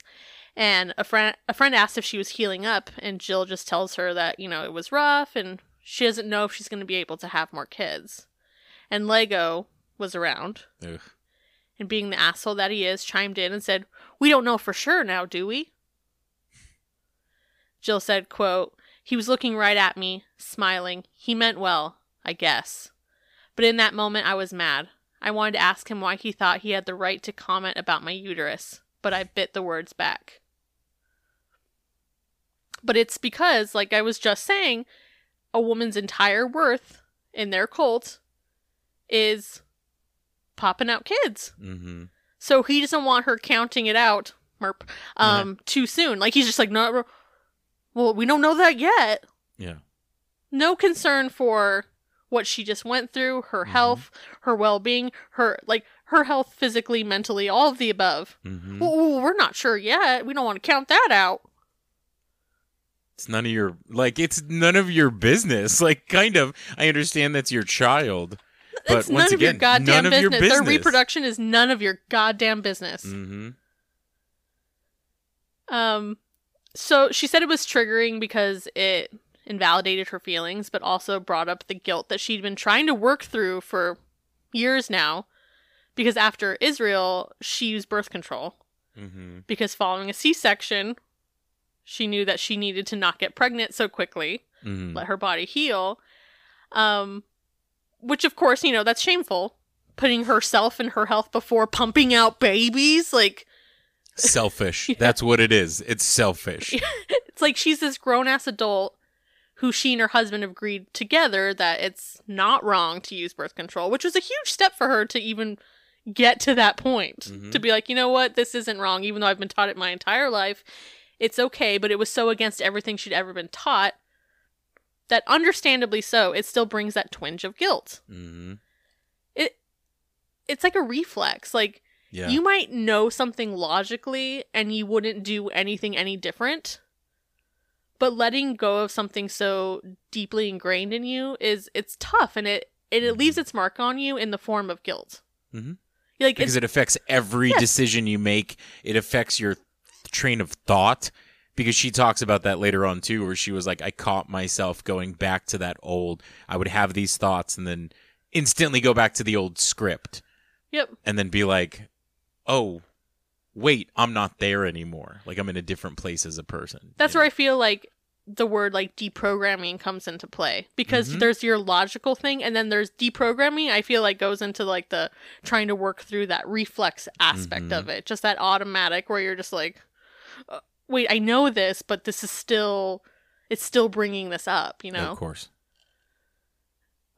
so now I want to shift the focus to Jill's changing beliefs and convictions. As she describes the church um, she and Derick attended, she notes of how they didn't focus on authority and children obeying their parents well into adulthood, Mm-hmm. things of that nature. But my favorite part is where she says how I, by IBLP standards, it would be considered a worldly church, or quote, or as my dad once said, a two kid church There it is. yep. because if you only have two kids, you're not doing it right. You are not Christian enough. Yep, I am way more more pious than you are because I have more children Yep. than you. I mean, what are your what? are- You're an only child. What would he? Th- what would he say? I'm an abomination. So much like Jinger described in her book, Jill took notice of the women there at church. The pastor's wife wore pants, oh, and I just if I had a drink, I would have done a spit take right now. and a woman on her worship team even had a nose ring. I- I thought it was kind of funny how when she broached the topic of pants with Derick, she found herself kind of annoyed at first that he wouldn't just like say, "Yeah, it's wrong." yeah. Once again, going back to your old mindset. Yeah. yeah. She said, "quote It wasn't fair, but somewhere deep inside of me, there was a part that part of me that wanted Derick to tell me that pants were wrong, just like Pops always had." Growing up, having the world divided into thou shalls and thou shalt nots by Pops or IBLP ideology made life appear easier. Mm, I had, which is exactly it. That's what I was gonna say. Yeah. I had grown up believing that if I just followed the rules, I would be okay. Mm-hmm. I guess that belief started to crumble when I learned that Pops had manipulated me into signing the contract. Maybe authority wasn't always totally trustworthy. Yep. Get it, that's girl. yeah, if that's what happened, what else is what else that he's talked about hasn't been what he's pushing? Mhm. You know. It made me think of how, even though it was clearly something she'd already been, you know, thinking about on her own to even bring it up in the first place, thinking through something and forming an opinion on it was still such a new concept for her Mm. and clearly overwhelming. Even having rolled it around in her own head a little bit, she was still struggling to not just be told it was wrong. Because not only is that a new mindset and concept, but I think deep down she knew that that that's opening Pandora's box to a lot of things she may not be ready to deal with, you know? Like once you decide that one thing might not be quite right, what's next? Mhm. Which is exactly why they don't want you to question anything because Mhm. or that's what they're to anybody. that's what they're afraid Mhm. of. Um, and the thought of possibly starting to evaluate everything you've ever been taught is no doubt like an incredibly overwhelming thought. Mhm. So I'm sure it's just like, just fucking tell me pants are bad so I can just like not have to deal with all of this shit. Right. Like, While we're talking about like changing convictions, I thought it was wild that the first time she ever decided to wear leggings, which has to be the worst kind of pants, right? Because it's like skin tight. Like, I mean, she just really went for it that first She- time around. You know, she dove into the Satan sauna, you know. the that the very first time she wears pants, she wore them to Silver Dollar City, and they ran into her family. God. but somehow she managed to keep them from seeing. I was like that, that all day, and she was like, I was more exhausted than any time I ever went as a kid. Yep. It was like a movie where it was like they were constantly trying to like make sure that they weren't around them and And when she talks about there being like, she's like, I was grateful for the low hedge when they were in line and like saw them in line and stuff. Like she's like, we were feet away from each other, but there was like a hedge in the way or something. It's Um, like a, it's like a cartoon where she's like keep finding ways like they bought something really big from the gift shop so she had a giant bag next to It's her It's like, in the it. nanny when um Lauren Lane, um when Cece Babcock is pregnant. Yeah. they. But they make it into a joke in the show where it's Mhm. like because they're trying to like so she carries like this gigantic bag or like in one episode she keeps like bringing in like boards of stuff. It's like it feels like that would have been it would just been like Jill walking around with something on her lower half like all around Silver City, Silver Dollar City. oh man But just like what are the odds of the very first Ah, time no you ever do that and then it's like you run into your fucking parents and she bring go ahead but then you also kind of get away with it Mm-hmm. for at first before a fan photo hmm gets put on the internet and then everybody you know runs with it but Yep.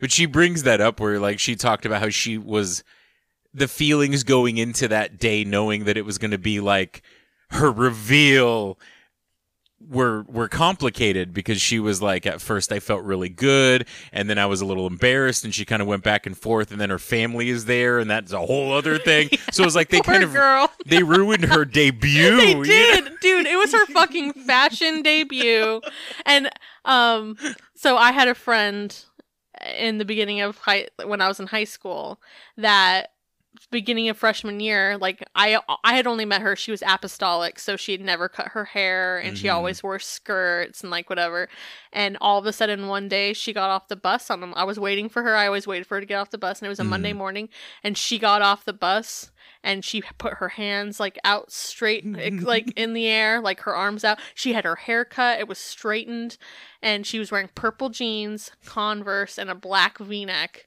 and she it was like and she had her arms out and it was like i have fucking arrived That Look was- at me world. Yes. Yeah. and i'm like that was supposed to be jill's moment and then this is Mm. how it went down Go figure. Lego ruined it. Mm. again Okay, that's what he does Okay. As one as Legos do.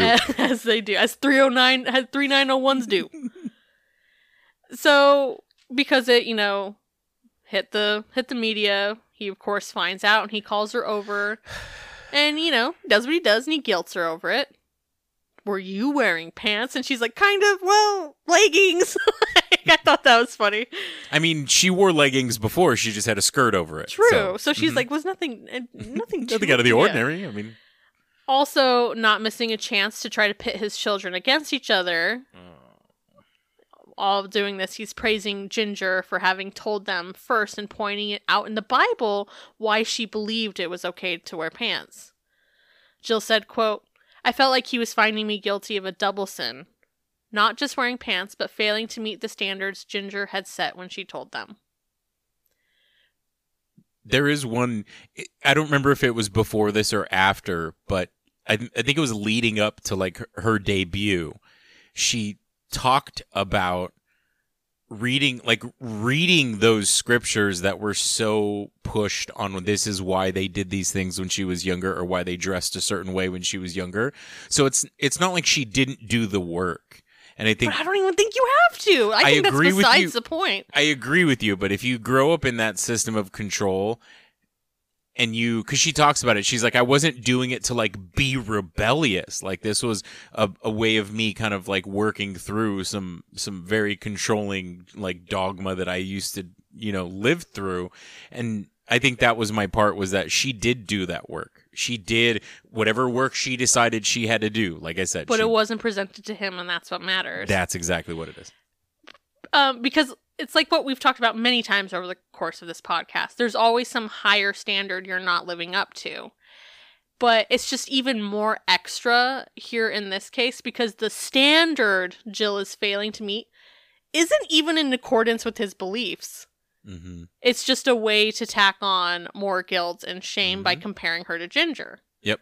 So now it's like, well, yeah, they're both not doing what you want, but it's like, Mhm. well, let me still find a way to be like, well, you're still doing it, like she said, double wrong. Um, and, and to use another one of your kids to like put them against each other Yeah. as a compare, like it's par for the course, but it's fucking terrible. And um, And it's not just a single thing. He shows that this oh is yeah, a this is a tactic this is later a pattern. on. Yep. This is like a this is Mhm. kind of the opener. Yep. But that's what he does. He uses his children to his benefit. So it's like, well, well, now I can use Jinger for this benefit against. Jill. So it doesn't Mhm. even matter. They're all just a fucking pawn in his game. Yep. And when they were deciding not to be on the show, and he was like, "Well, you know, you could you could ruin this ministry. Like, are you willing to do that for your for the rest of the family?" Like he was using his children then to be like, "Do you want them to not grow up with what you had?" You know? And I do want to say you. You won't see this till way in the future because it's not until counting on and you know jinger's married so we're very far way out but when jinger starts wearing pants because she was already wearing pants that's why he was like oh well she called and told us Mhm. in the episode where they talk about it, where they discuss that, she's in a talking head with Michelle, and Jinger starts to like tear up and stuff, and Michelle's just does her smiley face and was just like, you know. You know, our kids may have different convictions from us. So they're selling it the way that this was actually what we talked about last episode. Mhm. Remember how Jill was like, you know, my parents always made it sound like you might make different decisions. So I really thought when we got there that like that that would be okay. that would be and then she's like and then that wasn't the case Mhm. what it was on that episode was exactly that michelle was selling that we're just like you know they just have different convictions and that's okay Mhm. meanwhile she's like yeah jinger had told her yep they gave me crap Mhm. it was behind closed doors but it's like yeah jinger was crying because ultimately she knew her parents were still disappointed in her 100%. that's why she's crying Absolutely. it's not just like a difference in decisions. No, you guys fucking guilted her over it. So don't Mm-hmm. don't act like So it's funny that they they still did that to Jinger, but then to Jill it's just like, "Well, you know, Jinger." like, fuck off. Yeah. Um but Jill does exactly what he asked when she decides to go get her nose pierced. and she calls and luckily she gets his voicemail. And this is where things really take a turn. I know we've had several things where we're like this kind of takes a turn. This is like where it like really takes a turn. Um the nose ring is a it's it's what really it's what really did her in. He tells her she's making a huge mistake and ruining her life. Hmm think of the example it sets for your little sisters. Once again, using his children as pawns in his game. hmm And it's interesting that when she talks to Michelle, like later, she's like, Oh, I'm so glad he didn't answer his calls. He was not in a good state of mind. Is he ever? right? But for her to say that, to admit that, like, because the way the women just never say anything, like, of course. that must mean that he was losing his ever loving mind. Fly on like the wall. yeah man. like like full fucking rage i'm sure and it doesn't stop there he continues to text her for days sending verses about honoring thy father and thy mother sometimes apologizing and then immediately getting right back to spewing the same bullshit again Mhm. um, and go figure he gets her siblings involved at times too to deliver his messages those little fucking soldiers I was just thinking using the the script, sending scriptures like that with like no context, and then adding onto it is the epitome of like being on Facebook and putting vague, Vague lyrics to a song and not saying anything about it. There's just like a cross. It's like one of those blurry pictures of a cross, and then it's got like the script on it, and Yep. yep. Um, but yeah, so like with the kids delivering the the message for him and stuff, Mhm. and like also using them as like, well, you think of your little sisters. Right. That's a huge takeaway for me in all of this. First, teaching them to have shallow relationships and not talk to each other beyond surface bullshit, hmm and then using them as tools against each other to try to main- maintain your control over them. It's just it's fucking disgusting. Keep them in the dark, and you can use them like that. So I was thinking a lot when I was in college. I was I worked a lot when I was um, at U of A, and I remember one of the years, I think it was my sophomore year of college. I got a very big tax return. And I'm in college, so I'm like, hell yeah, this is great. It was like five hundred and eighty-six dollars. you're like it's very large, and you're like five hundred dollars. yeah, I was pumped, right? So I put most of it away, used it to pay bills, but I was like, you know what? I do want to do something for myself. My friend George had um, a tattoo artist that he used a lot down in Tucson. I don't know if the artist still does it, but it was a shop that was called Enchanted Dragon, and I loved it. It was a great store. But I remember telling myself if I ever got a tattoo, it would have to mean something to me. Like I don't want to walk in and point at a board and say, I want that. And then that's what they put. Like I wanted it to be something meaningful. So I did some work. I knew what I wanted. I knew what art I wanted, a vague idea. I went and talked to the, the tattoo artist who his name was David. And I talked to him. I sent him the pictures. He, he was like, let me work a couple things and I'll get back to you in a couple days. So I went to the shop a couple days later. He was like, cool, this is my idea. We went through it. Anyway, I used like $280 of my tax return to get a tattoo on my left forearm. And I remember I was, same thing, going to school, doing blah, blah, blah. But the first time that I was coming home, I remember I had planned to come home that weekend. And I remember being like, man, should I say something or should I not? And I remember I texted my mom and sent her a picture. And I remember she called me later, like the day that I was coming back, which was a Friday. And she was like, I didn't tell your dad. And I'm like, okay. And I, I didn't know what to expect because like neither one of my parents had a tattoo at the time, but there was also no like, I didn't know how my, how my parents felt about it. And Catholic Mexican parents are very interesting about the way they feel about stuff kind of like this.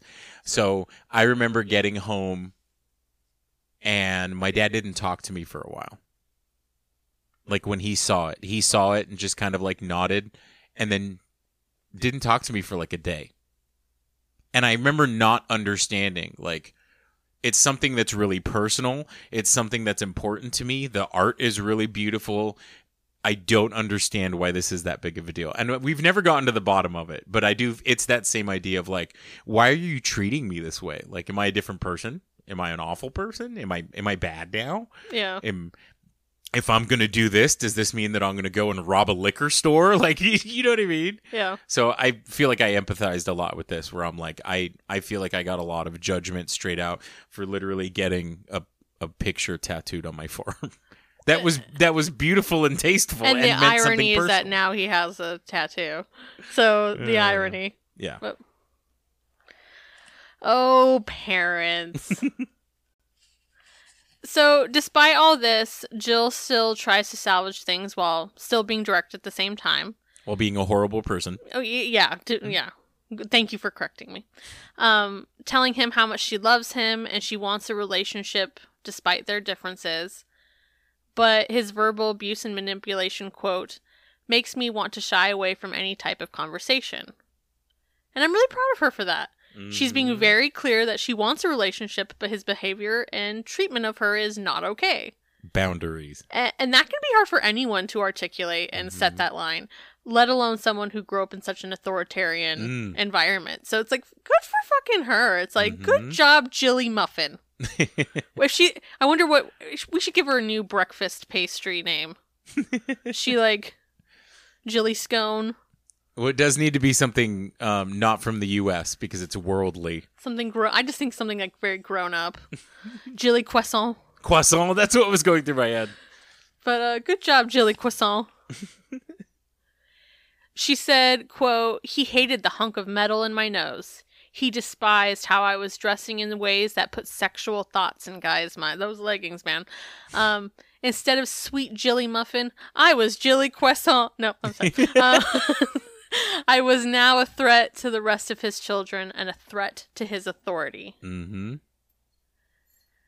And that's definitely what it's really about. Yep. he's spiraling out because he's losing control of her, Mm. and he doesn't want his other kids to see that and get any ideas. Mhm. that's the real issue here. He doesn't want them to see like independence or disobedience or any other enses. Mhm. Um, that's a danger to him, you know? Yep. Like Mhm. That's what it all is. Yep. So Jill and Derick end up losing the opportunity with IMB because they could never produce a release of their contract from TLC to them, and they Mhm. waited around for like fucking ever. Um, Chad and Lego would only give them snippet information, and she said it would be like in bullet points, just like in emails. It was never a doc. the contract. It was yep. never the actual document, and it let alone in full. Um, and I was fi- I was filled with fucking rage for them when Lego he finds out about the whole thing because, like I said, they'd been keeping that like to themselves, Mhm. and he was like, "Oh, you should have told me. I probably could. You know, we could have worked something out." When it's like, what would have helped would have been you giving me the information that that I was asking for. That would have helped. But it's like you're always being fucking sneaky and you're always being a fucking snake. I feel like I relate to that one a lot. There's a situation that I won't go into at this I, point. I that was think we're very thinking much about that the same, thing. way. We I- are. We are. We're thinking and it was when when what I'll tell it at some point, but when it when it came out to people that were in our family, they were all very much like looking at my parents going, "Are you serious?" Yeah. And that was the exact terminology they used. It was that same energy we- of like, "Well, we were just we were we told them that blah blah yeah, blah." okay, And so it's like, I'm mm, I'm glad we thought of the exact same thing, because as I was writing that, that exact same situation came to mind for me, and it's not the same, but it's the same vibe. The same it's energy. the it's the same like, well, we if you would have just told us, and Yep. it's like we fucking told you. Yeah, it's, I'm fucking angry right now because my infuriating. Hands are sweating. Like I can feel myself getting mad about it. Did you have that same reaction when you were reading the book, or just now? oh, like, going, absolutely, oh, okay. absolutely. Because I was just like, oh yeah, I know that feel. So we know this feeling well, where it's like, no, no, no, no. You know what would have Yeah. actually would have helped? Mhm.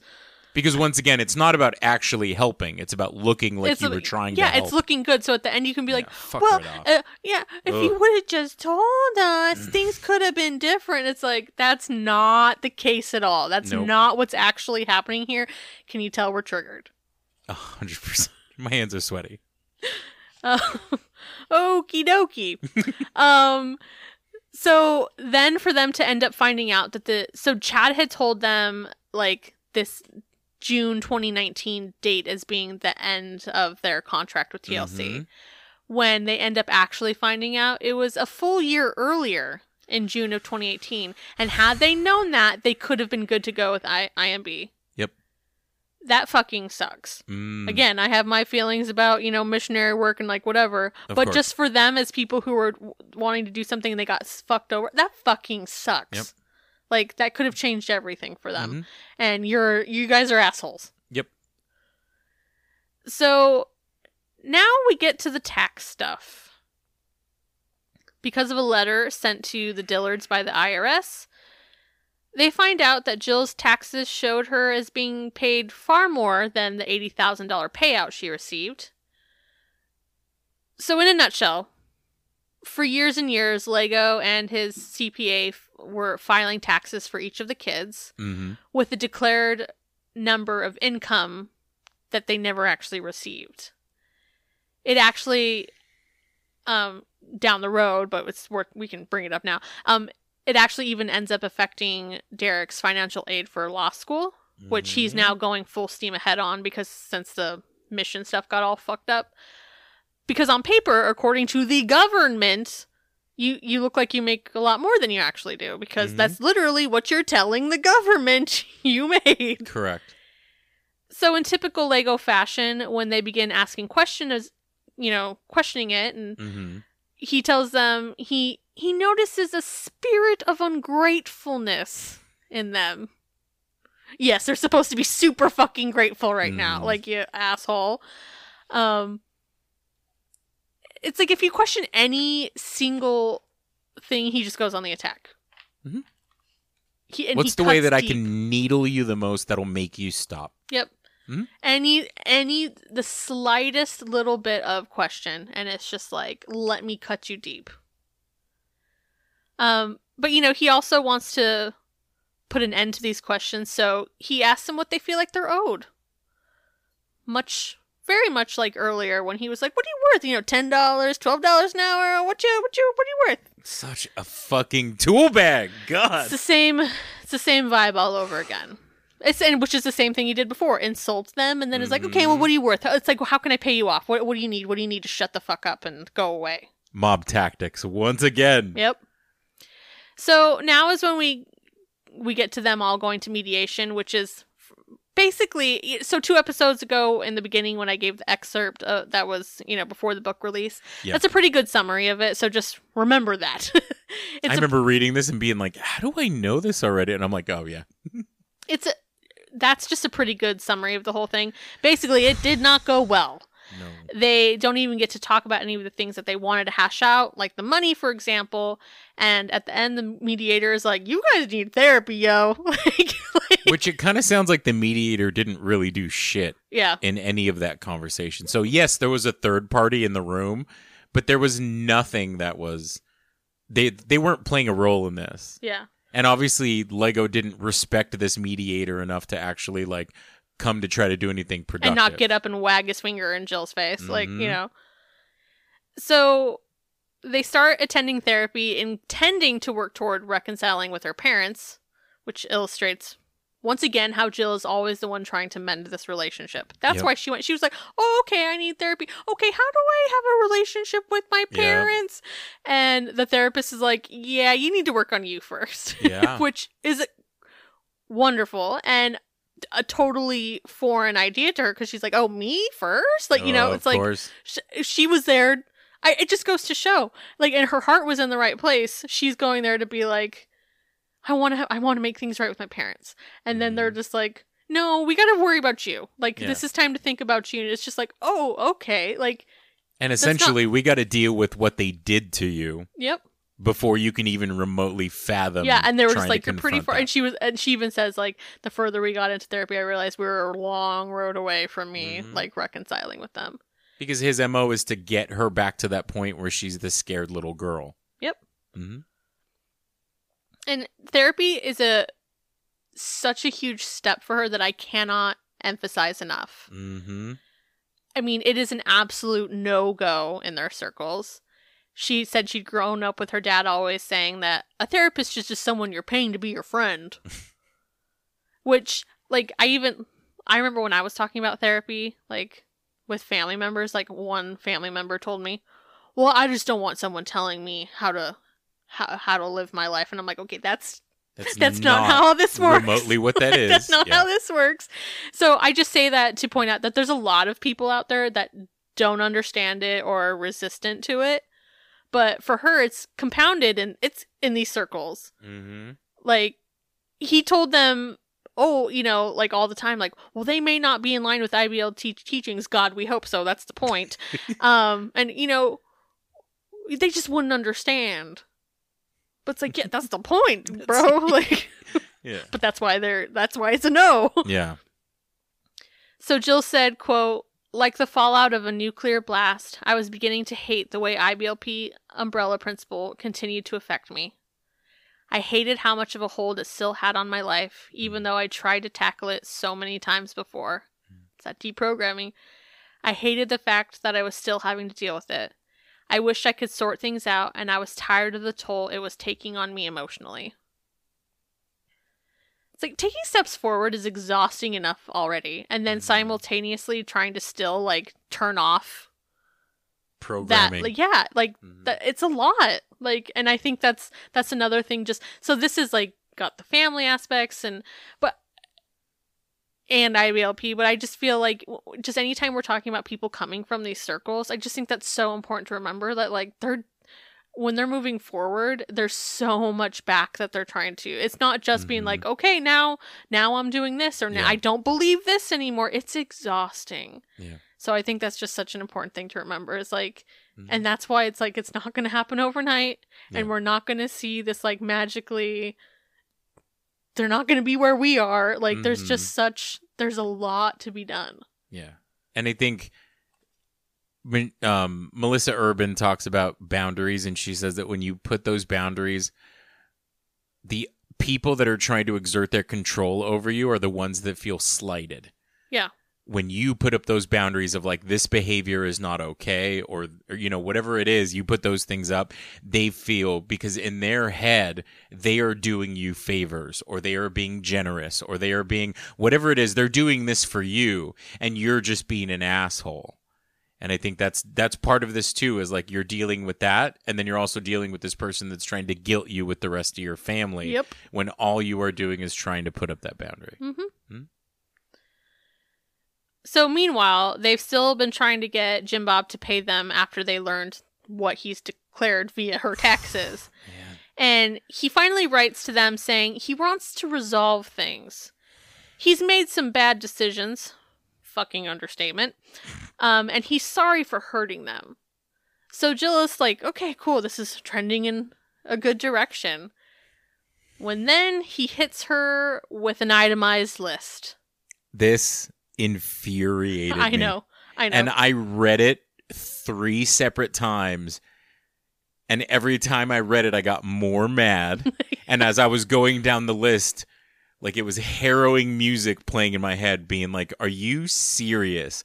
That is this, real life? this fucking Lego hair man child put put this in an itemized list to send to his daughter. It's insane. Like, who even thinks that way? Oh man, I was I was pissed. So his way of trying to justify the income claims with the IRS versus the 80,000 that they were given is that, you know, they allotted numbers to each child, quote, because each one of our children were benefiting from having all of their needs met. That's called parenting, you fucking dickwad. Yep. That was what I thought you the were whole time. benefiting from having that's that's what you do. You brought them into this world. That's your job. That's what happens. No parent should ever present a bill to their child at the end of the year and be like, "This is how much I've spent on food for you." It's like so it's you're saying that providing for your children is somehow equivalent to income. That's what I was gonna say too. It's not income. It's not income. So It reminds me a little bit of like I'll I won't stand on my soapbox about like financial aid and how the system's broken, but it's that idea where like you have you have people and you have to go through your parents and your parents may have assets and depending on what assets your parents have in like things like a car or a house or whatever it is and it's like well they have assets that equal up to this so you should you shouldn't need financial aid what are my parents going to do sell their house and all their vehicles so i can go to school like that's what that reminds me of assets do not equal income and this does not equal income yeah, th- them providing for their children. That it's that's not income. That's it's not the same. It's not the same thing at all. Like it's mind blowing. this is a, tr- this is a triggering but episode. it's just his he had to come up with a way to be like well this is why he had to come up with the reason why that number existed so then he just Mhm. came up with all this shit. So here's what he says. Here are some of the low number low he says. Here are some of the low numbers of what w- was approximately spent on jill in the last few years. Now i think last few years is noteworthy verbiage because what he chooses to itemize is all over the place in terms Mhm. of years. hmm And I'm not, I'm not reading the entire list, I'm just giving some examples. So some seem to me to be clearly from their married years when at one point they were living in one of his houses. Like he'd bought a house hmm and was flipping it, and they. It was like after El Salvador, I believe. Jill and Derick were living in it until it sold. At least that's my assumption because Mhm. it says utilities discounted $600 times 36. And then it also said apartment rent. So apartment does is weird, but I could see him being like if they lived in one part of the I don't know. But um 750 times 24 months things like that so I, I i can't say for certain that's the house but that's what i think it is but either Mhm. way this to me sounds like their married life because when was that's that's how i take it hmm but then there's this fucking wackadoodle shit that goes back to when she was still living under their roof, under that, you know, tin roof at the uh, Tater Tot Mansion. It says eating out $100 a month with the family debit card for eight years, $9,600. Clothes and goodwill on family debit cards, $1,000 per year times eight years. And ready for this next one? Because it's extra asinine eating at home three times per day for 12 years $13,140. My It's hands are sweating again. It's fucking insanity. This episode of the pod is not called digging up the Duggars. It's called triggered cuz the Duggars. That's how I feel. Yep. Um, even the harp from last episode makes an Oh. appearance on the list at a price of $15,000. Which, okay, so remember how he got it at auction. hmm So is the full is that the full cost of it from auction or was it even more and that's divided up the divided up costs between all the girls who played it? Because I have a hard time believing that he paid more than $15,000 for that harp. hmm Espe- You know, like I know they're expensive, but do you think he paid more than that?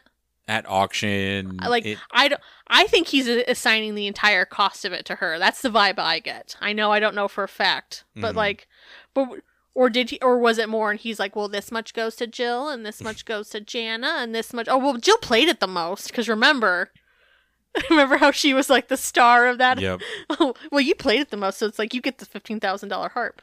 the fact that this once again man child sat down and itemized all of this makes me so mad. Tim's like freaking out right now. My hands are sweaty. Yes. Um, he also lists a ten thousand dollar gift to the Dillard Family Ministries, obviously for their Mhm. for their missionary work. Okay, and I, and I have so many things to say about this. First of all, just like we already said, who the fuck itemizes things that their child benefited from as income to declare to the IRS? But then the random selection of years just don't make sense to me. So Jill got married when she was 23.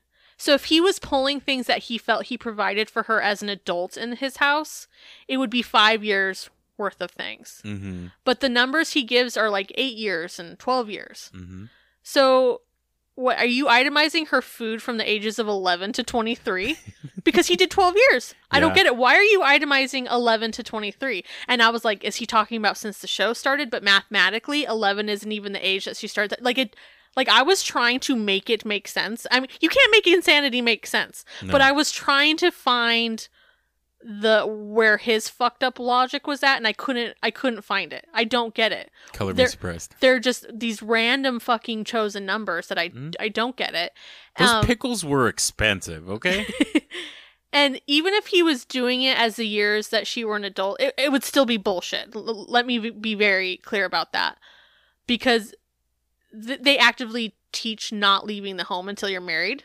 So I it wouldn't be fair to act like it's like you're being just like so generous to She's com- such a to- burden all to those years. continue to provide for them after the age of 18 because you made it that way that's literally how you guys That's are your rule. that's your fucking yeah that's your setup so it would still be absolute bullshit but that's not even the case here like like it's it's not five years worth of bills like Mhm. it's like random fucking Mhm. it doesn't make none of it makes sense and in his own words he calls the $10000 a gift to their ministry but then files it as income on their taxes Mhm. that's not a gift not a if you gift. literally filed it as income. Now, Mhm. when people receive gifts, they might have to file with art, but you're literally filing it as if it, she had a job, and that was her. Mhm.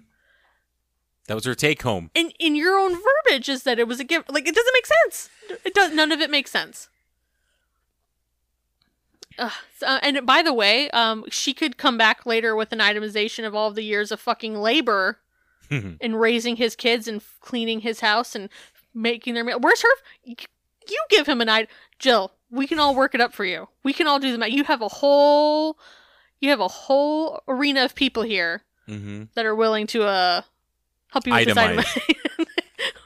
all of them would be like you guys would all be CPAs and you'd be like we're going to put this together and uh, we'll send it over to your email. We'll actually send you the information. We'll send it to Chad. for. Yeah, yeah, and he'll forward it to your, you know, your people. Fucking Yep. Chad. Fuck Chad. Yeah, fuck Chad. God. So- Choke on it, Chad. So this whole thing is wild, just absolutely wild. So he's given her eighty thousand dollars, which Jill was right. That wasn't the end of things, and her taxes totaled one hundred thirty thousand. So Jim Bob's big offer for them to settle this once and for all is to give them twenty thousand dollars. Which the math ain't mathin'. That's some wisdom booklet fucking math if I ever saw it. Because that's thirty thousand dollars short. You're like the meme of the woman with all the mathematical formulas going around your head. I feel like this is you during most of this. That ain't adding up. You're still a good 30k short. He also reminds Jill that if she tax them, her inheritance will be lowered significantly. There it is. There's his chip to play. Yeah, I mean it's all he he. That's all he has. Like that's all he has, That's all he has left. and it's yep. still. And I love that it still didn't work. Mhm. Um, but it gets even worse as it always does. He says, "quote I love you, but I am grieved by the disrespect and the accusations that continue." Victim. I have asked for forgiveness, and I hope that you will also. You have deeply offended your mother and I. We love you and forgive you for the things you have said and done. $20,000 is a one time offer. Take it or leave it. Please let me know by Monday night, or the amount will be zero. Love, Daddy Duggar. Ugh. I know for real. Ugh. It just everything is just so dripping with a lot. I mean, first of all, Daddy Duggar makes me want to fucking crawl out of my skin. like I want to like claw my eyes out just like reading it. So gross. But the whole okay, the whole we forgive you. I hate that shit. Mhm. When people forgive you in these types of exchanges where you're not fucking asking for forgiveness, Mm. they're only offering it up uh, to sound like the bigger person and Mm. manipulate you even more There it is. this isn't just this is not like just saying it because saying I forgive you and as a part of like your own healing process and Mhm. something. This ain't that. Yeah. This is not that type of situation. Mhm. This is a straight up manipulation tactic to make her, them, whatever feel worse. Mhm. This isn't about like, oh, like you know, like the you know what I'm talking about, where situations where like I have to it'd be like me being like, I have to forgive my father because it helps me move on. This is not that situation. No. It's not the same. You're being an asshole. Mm. And that's like, oh, honey, I don't, I don't need your forgiveness. I didn't ask for your fucking and honey, I don't need your money either. Like that's Yeah. kind of like all of this, and I think that's a beautiful place for her to be at. Where She- at the end of the day, she had the power in this, and that needled him so hard, and that's why he's resorting to bullshit like this. Yep. They said no every fucking time, and he was Mhm. always banking on the fact that they were. Well, that's kind of what I'm getting into. Yeah. So, um, I love this line from Jill. She says, "quote It was clear that Pops was not only counting the cost of bringing me into the world, he was set on denying our requests." Roll credits. Love. Uh, see what she did there. We see I it. did. We see it. So they're done with his bullshit. His they're you know they're not playing games. They're they're fucking tired of these games. So they hire a lawyer, and you know Lego's hair must have like popped off in rage. I, I don't. I'm, I'm thinking there's probably two times it popped off in all of this. Probably the nose ring, the nose ring. Mhm. and then this. This may have like broken his hair, like you know, and he had to go get a new one. It was flipped backwards, Yeah. like when you flip Lego hair backwards. Yeah. he's desperate to just resolve this, but he won't actually give them any information. So he's just like, we can work this out, blah, blah, blah, but like still not giving one fucking thing that they've asked for. Mhm. And then her siblings start getting involved, like asking them, like, why is this all such a problem? And she talks about how they would just like come over and be at their house and then want to stay till like fucking midnight, just rehashing it for the millionth fucking time. And she had to draw a line because she's like, Derick was in law school, and it was just like, you can't stay here all night. Boundaries. So when she did that, they were like, What? How come you won't talk? This is way more important than law school. Where you fucking think they learned that shit from? But her siblings, they didn't get it. No. Part of the reason they didn't get it, I mean, just besides the fucking general being, you know, brainwashing of being raised by that man, um, is that some of them had started being paid small amounts to be on the show by then too. And to them, those little fucking crumbs, that fucking ten dollars an hour it probably was, to them those crumbs were enough. Yeah. Life was better for them. They did but they also they don't get the big picture. Yep. They they couldn't fucking see it. And that's what happens when you just follow when you're told Yeah, when you're told it's enough, you're like, "Okay, it's enough." And Mhm. you're like pathetically grateful for these fucking crumbs Mhm. because you're trained to be. Yep. It's it's really sad. Mhm. And it was pretty obvious um what Jim Bob was doing with the siblings and that he was his him talking in their ear was behind the visits. But any doubt was very clearly confirmed when one of the siblings told her, quote, Pops is telling everyone that if we don't stand against you both on this, then we're standing against him. He said none of us can be neutral here, and that this affects all of us. He says we might all be sued as a result of what you're doing. There it is. Pitting your kids against each other is the lowest of lows. Mhm. Like I feel I, f- I feel for Jill. You know he's telling them that she's just like greedy and selfish, and you Mhm. know she's she's gonna ruin everyone's lives. Yep. Poor girl.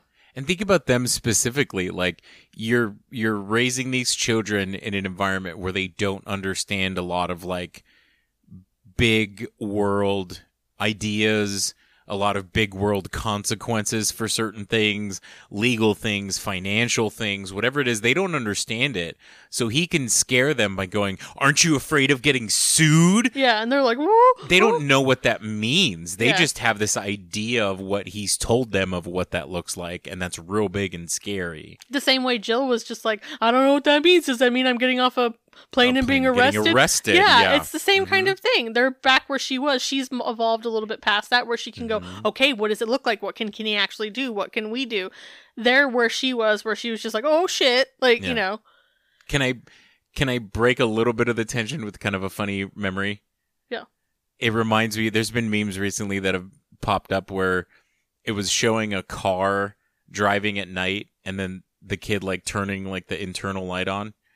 And it was like, why did my parents make Oh, it yeah. sound like we were going to get absolutely like run down and arrested by the cops just because I turned the light on? I know my dad would be like, turn that off. Yeah, it- because it was always so serious. It wasn't just like, "Hey, turn that off." It it's kind of hard to drive with that. No, it was always like, "The cops are gonna get us." like they're waiting for you to turn on that that cabin light. They're waiting.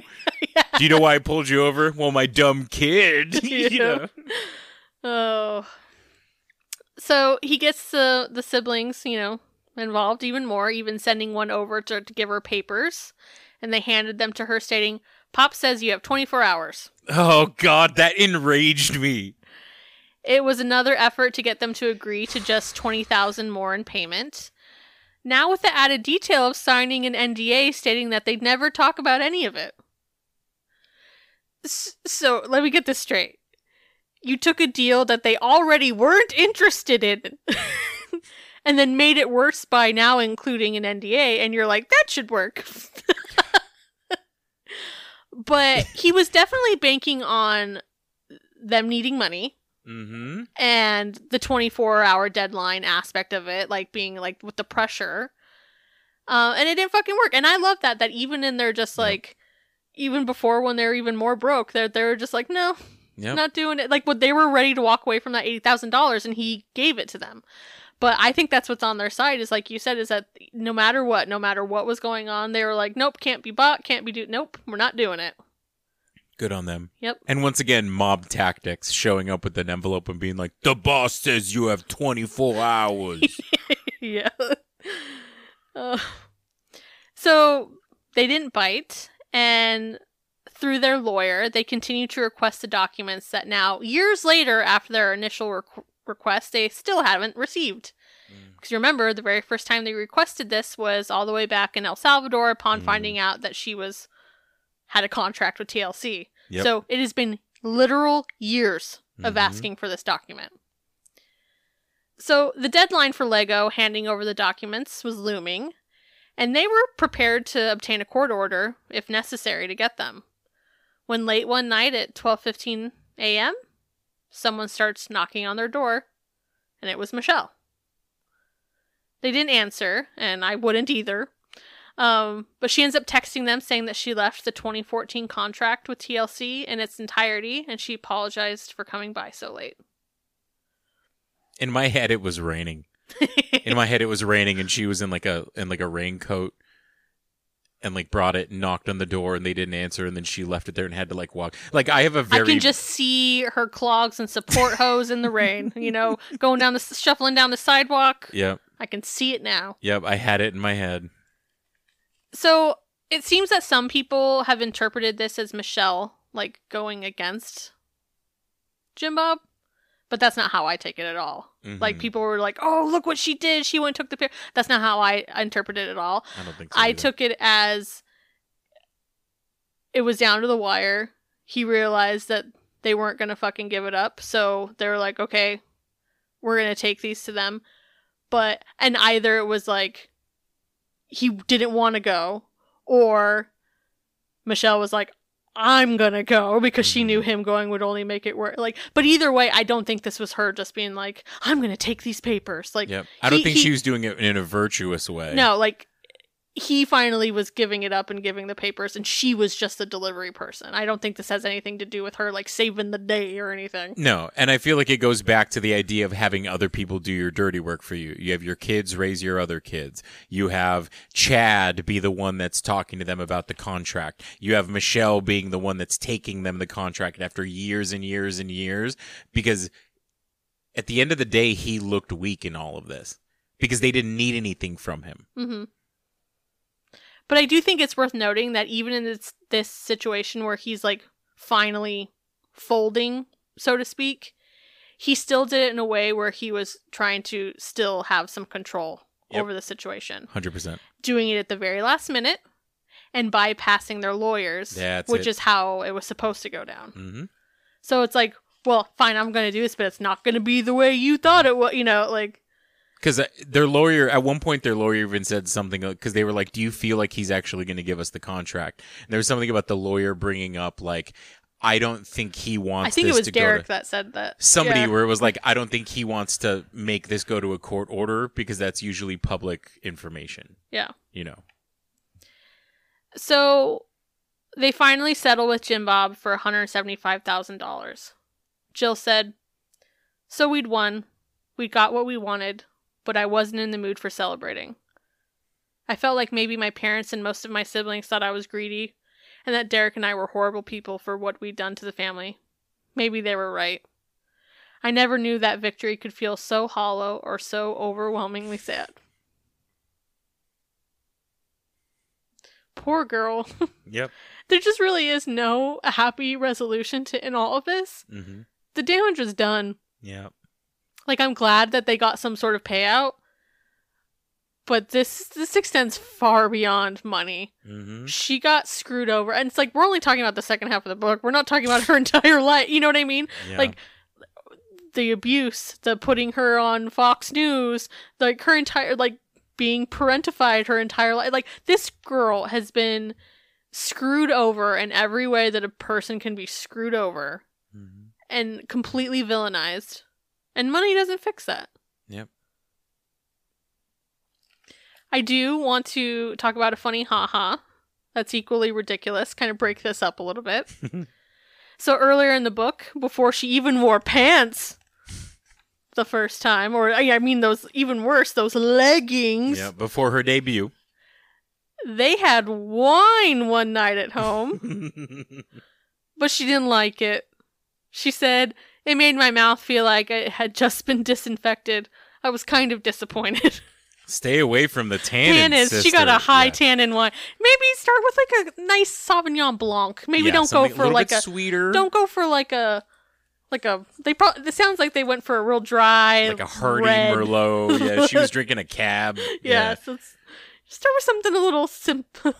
I remember our when Whitney and I were in culinary school, we had a wines and spirits class, and when the instructor of that class was talking about what tannins do to you, it said he used to say that your uh, your teeth feel like they have socks on them. I always thought that was pretty apt.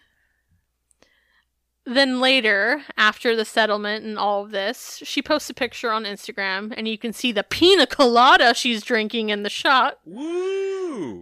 I just think these things are funny because I remember when this was breaking news. Like, so it's just kind of funny when you're like, oh yeah, like, you know, you're like, I remember when that was like brand new. Uh, and even though it was everywhere, surprisingly, she never heard from Lego about it.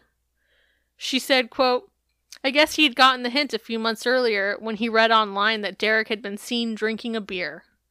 Pops had made contact soon after and offered to send Derick to the same rehab facility. Oh, great! Uh, Josh had been in, been to, in the hope of curing Derick's clearly raging alcoholism.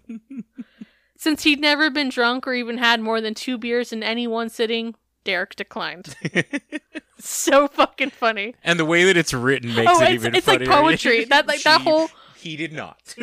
like that whole thing is fucking uh, grade A writing right there. It's perfect. oh man. Um, but I, number one, like the same place that Josh went to. Oh, that even if he needed rehab, that doesn't sound like the place to go. Doesn't sound like it does wor- the best work.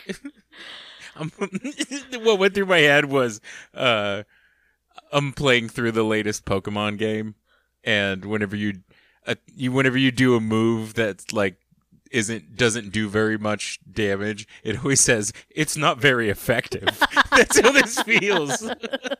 we'll send him to the same rehab. It's not very effective. The type matching is not in their favor. no. But the irony that when you're Jim Bob Duggar, if you take alcohol just once, because remember you take alcohol, You take alcohol. yeah. um, you need rehab. But if you're a repeat sexual predator, you're a role model. Remember? Remember Go how when he construct something. when he was know? there, it was like, well, he's like a model citizen. He's the Yeah. best guy they got. So Mhm. repeated sexual predator, a beer, Two beers at dinner. yeah. wow, yeah. the mind fuckery of, of it all. Like that's how he thinks.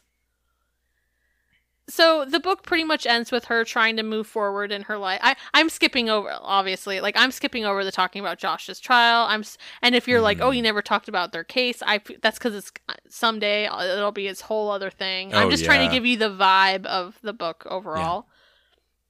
Mostly my my goal in all this was focusing on her her coming into her own and then her, her relationships. Yeah. That was really what I felt like I wanted to Mhm. focus on.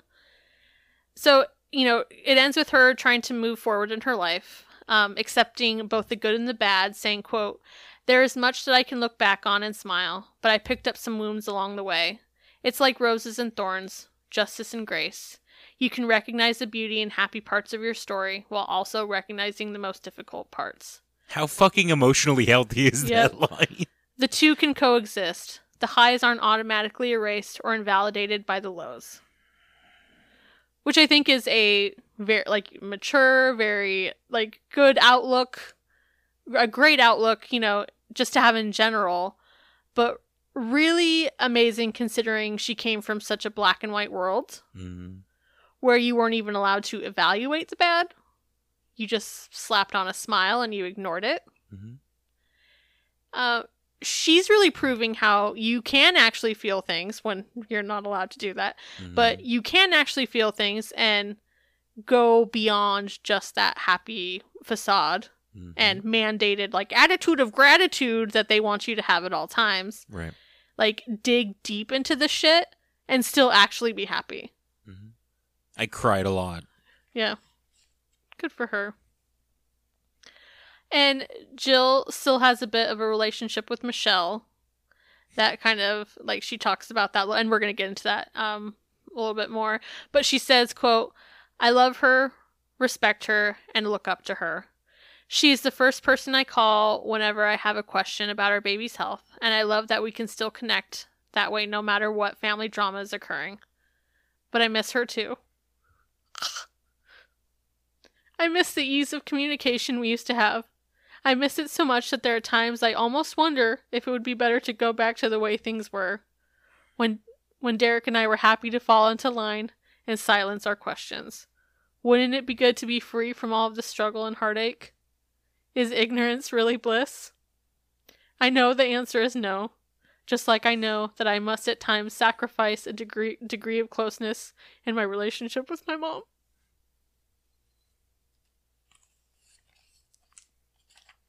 Is an episode where I cried too. Yep. So Michelle was there to help um even when she had Freddie and I remember when she had Freddie last summer it was like there was pictures with her and it was just like oh like so Michelle is still there and she even talked about yeah my mom my mom helped with my recovery and stuff um and and there's like a night where she's like oh pops is on his way to come pick me up Mhm. and then they're both like and they allow um him to come in. And like Michelle's like would he be able to hold Freddie and they're like yep when we can take a picture. So there's like the picture in the book of him like holding the baby and stuff. And it's like that was you know them allowing him into their home when it had been years. Like she's not even allowed over at their house anymore you know? Mhm. and inviting him into her home. And so like once again she is Being the she's the one person. extending that. Mhm. And I think it's I think it shows a lot of emotional growth because the reason the reason why that was okay was cuz he had no more power there. Yeah, you're right. Yeah. He had no power. Yeah. So it wasn't a threat to them. And the fact that they were able to do that and not be instantly enraged is a testament to how much work they've done on Mhm. themselves. Yeah. And that's how the main part of the book ends. But I want to read you the very last sentence of the author's note because I think it sums it up perfectly. I know for real.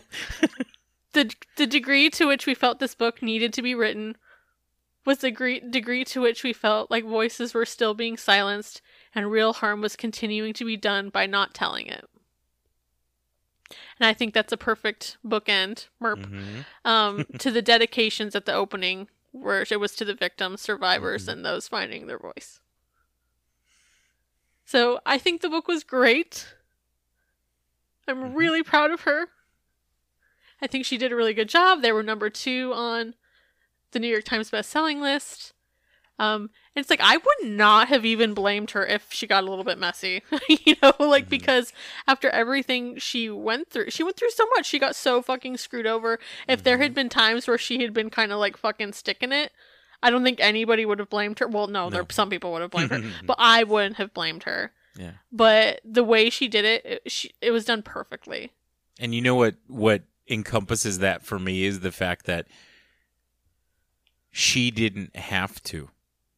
Yeah. Because people that are outside of this that don't already have preconceived ideas of the fact that she's disrespecting her father or she's doing this for money or whatever it is, the people that are going into it with some level of objectivity are going to be able to see what he did in all of this and be like, damn, homie's a piece of shit. mm-hmm. She doesn't need to drag Yeah. him because all of his actions tell everything. Yep.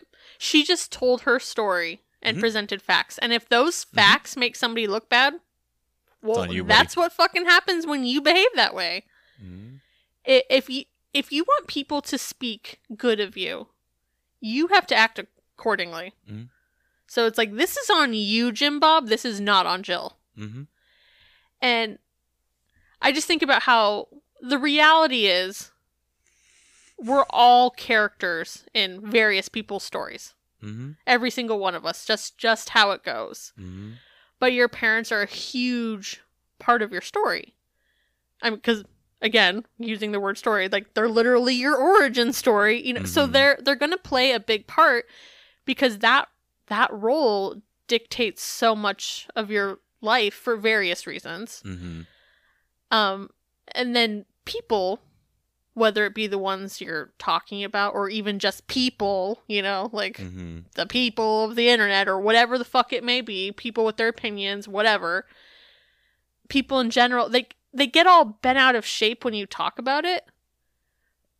Boy, they they really only get bent out of shape when they think it makes them look them look bad. Yeah. Mm. I, I don't hear people getting worked up when you tell your life story and it shows people in positive light. They o- they only Mhm. it's only about whether it makes them look bad or not. correct. But if you don't want to come off as an asshole, the solution to that is to Not not be an asshole not be an asshole. Yep. Yep. because everyone has a right to share their story Mm-hmm. and your behavior is your responsibility, not theirs. Mm-hmm. I always think of I'm gonna. We've been talking about this at work a little bit. I think whenever you bring things up like this to a person and you have some semblance of a confrontation about, hey, this is what you did or what you said, and this is why it hurt me. I think there's a level of your instant reaction as a person that slighted somebody else is to apologize. But a, a lot of times, those apologies and behaviors that we saw in this are not to make the situation better moving forward.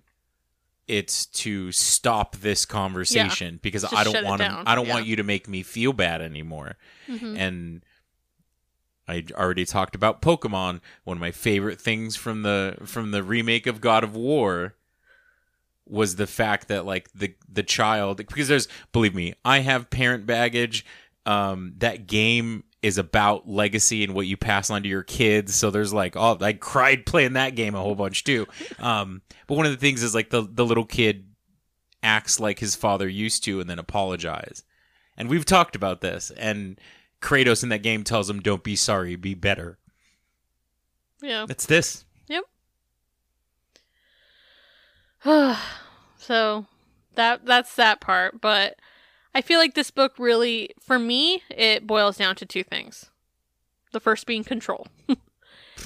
um to me it's ultimately a story of control. Mm-hmm.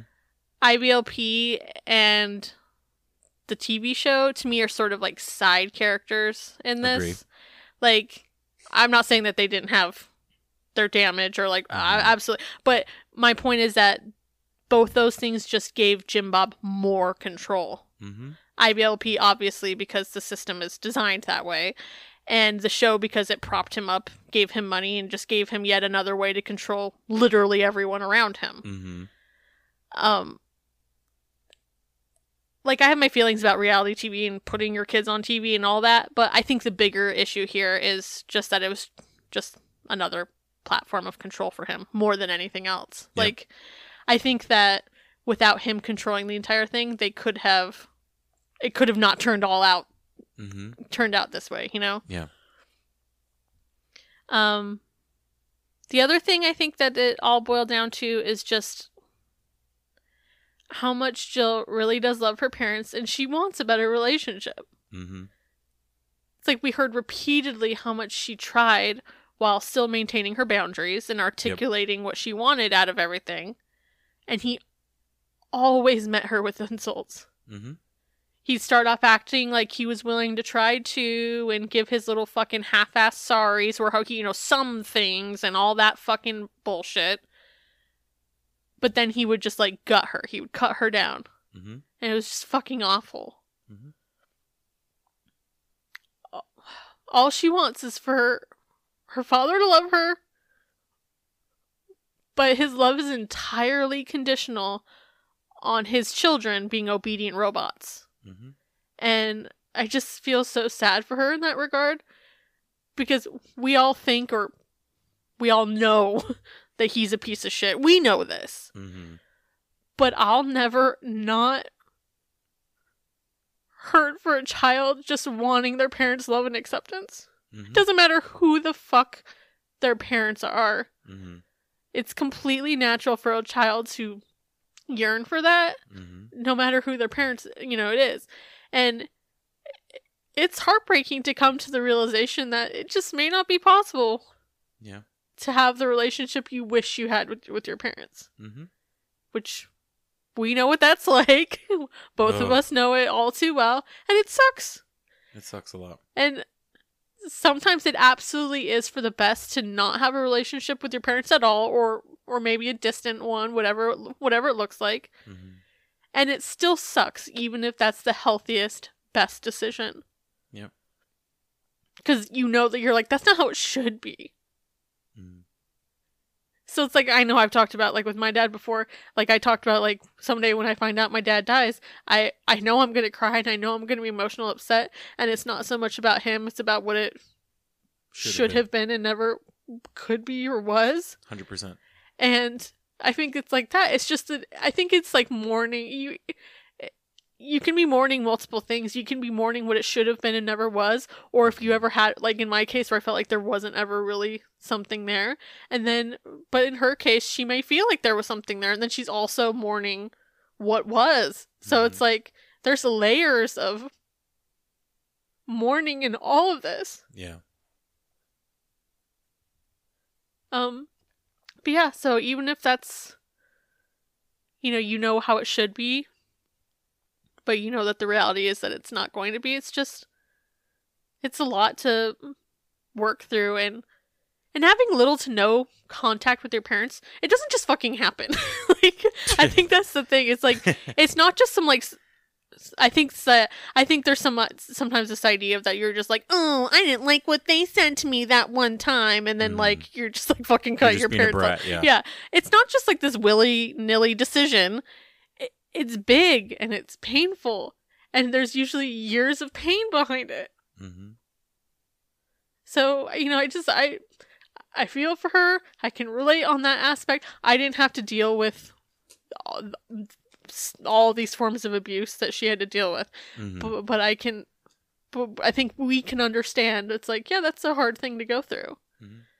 and the the guilt of the guilt of that relationship not being there a lot of times is on the child mm-hmm. and i sent you an instagram reel that kind of said the same thing where it's like why if you have a fractured relationship with your parents why is it always the onus in in kind of society Well, they're your parents. i've i've heard that a lot so have I. Yeah. So it's that it's always on the child and it's never like, well what what happened to lead to this? It's not just you being de- being ungrateful or fill in the terms with anything that Lego Hair said. you Yep. know? a spirit of ungratefulness. and the other thing about poor little Jilly Croissant is Mm-hmm. that her situation is made even more sad because she's lost siblings in this too. Yeah. You know, like Mhm. that's one thing. I- still have all my sisters. Like hmm we're all united on that. And there was a period of time where like we we all cut off in different Yeah. you know, timelines. But even then, even when like the last one that was still like talking to my dad, but it still never affected us. hmm But yeah, he's he's made her he's villainized her, so she's Yeah. lost relationships. Some of which who knows, she may never get some of those back. Yep. So it took a lot of strength for her to not only just think of all the things that she went up against. She went up against her mother. She went against her father. She went up against everything she'd ever been taught. She went up against TLC. She had her her siblings. Like it's like she Mm. was risking fucking everything. hmm And putting out this book is another giant risk. You know, um he may have been in her house holding Freddie that night, but you know he fucking hates her right now. I mean, he already was sending out the text before where it was like, if you all, you know, that you're gonna be cut off from your inheritance. Like he's not coping well, and No. just because that's where the book ended, that's not how things are today. Like you know, he was pissed when she was in Shining Happy People, and then the book, Mhm. and it's just like you know, it's not gotten better. Yeah. If he couldn't fucking handle a nose ring, homie ain't doing well. You know? And just think about how that like one time empire crumbled. All of it. All of it. And that's what's interesting looking at the show now after reading this book. There's just so much of like look at where they were and look at what he turned into and what he turned this situation into. It's it was a little bit hard to watch this episode, I'm not going to lie Yeah, because because knowing a lot of this kind of stuff in my head i was like i definitely feel like there's just this is kind of just the person that you've been underneath all of it but seeing it get so petty and so oh, bureaucratic Yep. and so like like unfeeling of so much stuff when this is the facade that you put out when it started is is stark. It is It a is. stark contrast. so the funny part remember how like when i the beginning of last episode i'm like i want to talk about going into it and i want to talk about reception of it this is 14 page normally my stuff is like 9 to 10 pages typed sometimes Mhm. 11 Yeah. this was 14 pages and so i'm like i couldn't even get it i still haven't even got i like i wanted to talk more about jinger and jill i wanted to talk Mhm. about michelle like i have a lot of things i want to talk but now i'm like i don't know do i just do that as a pickle episode but there's a whole aspect of things I didn't even talk about. Yeah. But Well, I mean, like, I feel like every dig that you do ends up leading to four more other digs you want to I don't. I just don't know if people want to hear a third episode about all of this. You know what I'm saying? So I'm like, maybe it'll just be like a pickle. Um, Maybe we let it air out or something, you know, do it but, later. you know, like I had, I had more. I had definitely, like, I have, I have all these other talking points, like not written out, but just Mhm. like points, and I was just like, yep, there's about ten things I didn't get to. Yeah. But yeah, this, Well- I'm very proud of her. That's all I want to Yeah. say. And we talk about Jill's dweebiness, and I think the reception, for the most part, is them understanding that it is very endearing. Um, and we've mentioned that multiple times. I still think we have some listeners that kind of think like that that's a Like us slam. knocking her, and it's not. Um, and I just Tim's want a fucking nerd. Like that's just how we describe personalities. Tim's a fucking nerd. I'm Mhm. off. We can't figure out. I Mhm. I straddle some lines. We can't quite define me. So the thing that we've just is I'm just awkward. if you meet me in person, it'll be awkward. so Tim's a nerd. I'm awkward. That's yeah. the reality. Yeah. But at the end of the day, I thought it was really good. I'm proud of her. Yep. Jill, we love you. Jill Quesson. Jilly Croissant, we love you. yeah, Jilly. I, I said Jill. Jilly Quesson. yeah. It's the adult breakfast pastry. How worldly. I'll just I'll just send her a message, not on on my other account, not on that, and be like, "Could you tell me what your favorite breakfast pastry is?" And she'll be like, "What the fuck?" Um, that's so. Be like, "Sorry guys, she's no longer croissant. She's Jilly uh donut." it's it fits better with the name. oh man. All right. Good episode. Fantastic dig as always, my dear. Thank you, love. So, once again, in the effort of putting some gratitude out there, like you're my big muffin. Thank you letting you thank you for letting me do the firm. Um, it's all about putting gratitude and good vibes out into the world. So we are going to come to our wind down session of what are we digging on. So, would you like me to go first? Go first. Okay. I need a little break from talking. So, my digging on this week is a flashback to a younger age. Um, we have Max that we stream on PS5, Isn't and it Paramount? maybe it is Paramount. It is Paramount. Damn. Okay. We've been watching a lot of Ghost Adventures, and that's on Max, so that's why it's in my head. But anyway, the point is, I know that on Paramount Plus they have a lot of Nickelodeon shows. And in my head, I was like, I wonder if they have like old Nickelodeon shows or if it's just new stuff. So I started looking, and they have like Doug and like a lot of the cartoons. Pork chop, love pork chop. Loved pork chop. Sorry, Mildred. I will say there's a documentary that is called The Orange Years that's on Nickelodeon when it, how it started in its heyday. Amazing watch of a documentary. So that's the first thing. The second thing is I started watching Legends of the Hidden Temple with Kirk Fogg. I adored that show and I wanted to be on it so bad. And I remember in college, we used to have a channel called Nickelodeon Gas, and they played Guts and they played Nick Arcade and they played Legends of the Hidden Temple. I love the stories. I love the idea that they they fold like real historical stories and, and items into it. I love that there's like a, a trivia aspect. There's physical challenges. Then at the end, you go through that. You go through Olmec's temple. Olmec was voiced by Dee Bradley Baker, who's an amazing voice actor who's been in all sorts of stuff. I always felt like I could do the different things on there better than the kids that did it. Who knew if I could or not? But I was always like, by the time I watched the fourth kid struggle with the Shrine of the Silver Monkey, I'd be like, come on. the the base is square, you know, and I'm like screaming at my TV because this poor 11 year old kid who's on TV with the timer and being afraid of being attacked by the temple guards, and they only have half a pendant, so they can't give them the immunity pendant, and then they're struggling to try to put this thing on national TV. I get that it was a challenge, but still, the base is square, kids. Come on.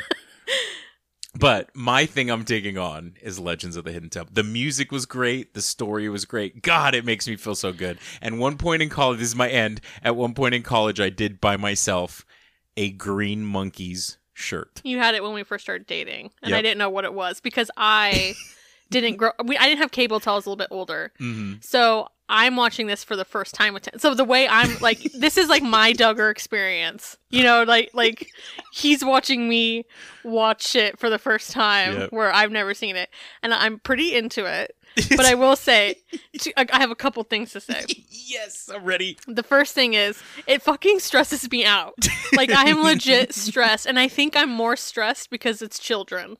Yeah. So I'm yeah. just like I feel really bad where I'm just like, oh, like so Tim and I have a thing we usually say it in regards to Mildred, but we always say like when she, when she can't find something or she's not understanding something, we say she no get. she no get. Yep. so like we'll be like watching it and this kid I'll be like, ah. "Oh, he no get." Yeah. like, like they're struggling so bad. And there's something I think about watching it as an adult, like watching kids struggle so badly. And like you said, like with the pressure and on this like national stage, Mhm. like And there's an audience. for fucking Laffy Taffy at the end of it. Like it's not even like they're getting something like great. They're getting fucking Laffy Taffy. Yep. So it stresses me. I like it, but it stresses me out for the children. Second thing. Those shorts Them they have them wear shorts? s- so unfortunate. Un- unfortunate. They're long pleated khakis. Wide khakis, yeah. They're gaucho-y, but with pleats Mm-hmm. bringing it back to the gauchos. Yeah. Um, very unfortunate. So that's my two things. Like it, but it uh, stresses me out, and the the clothing is unfortunate. Yeah. So the two things they all get white Reebok shoes to wear.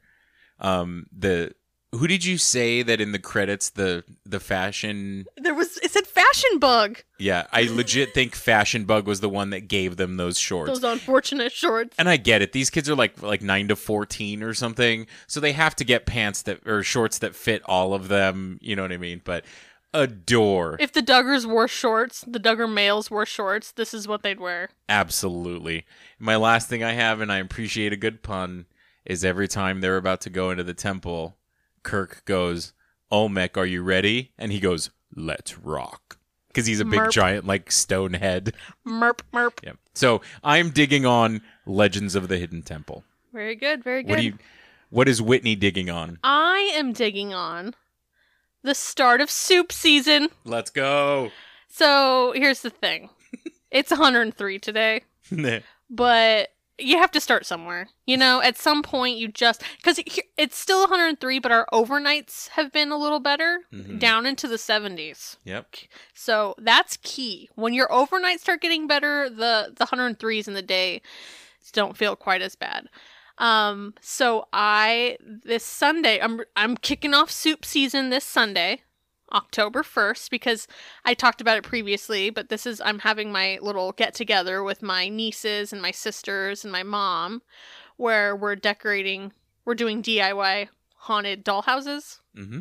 So, you know, you come with your thing painted and we're going to sit and decorate them together. I'm going to play music and all that stuff. And um, I'm making two kinds of soup. Yep.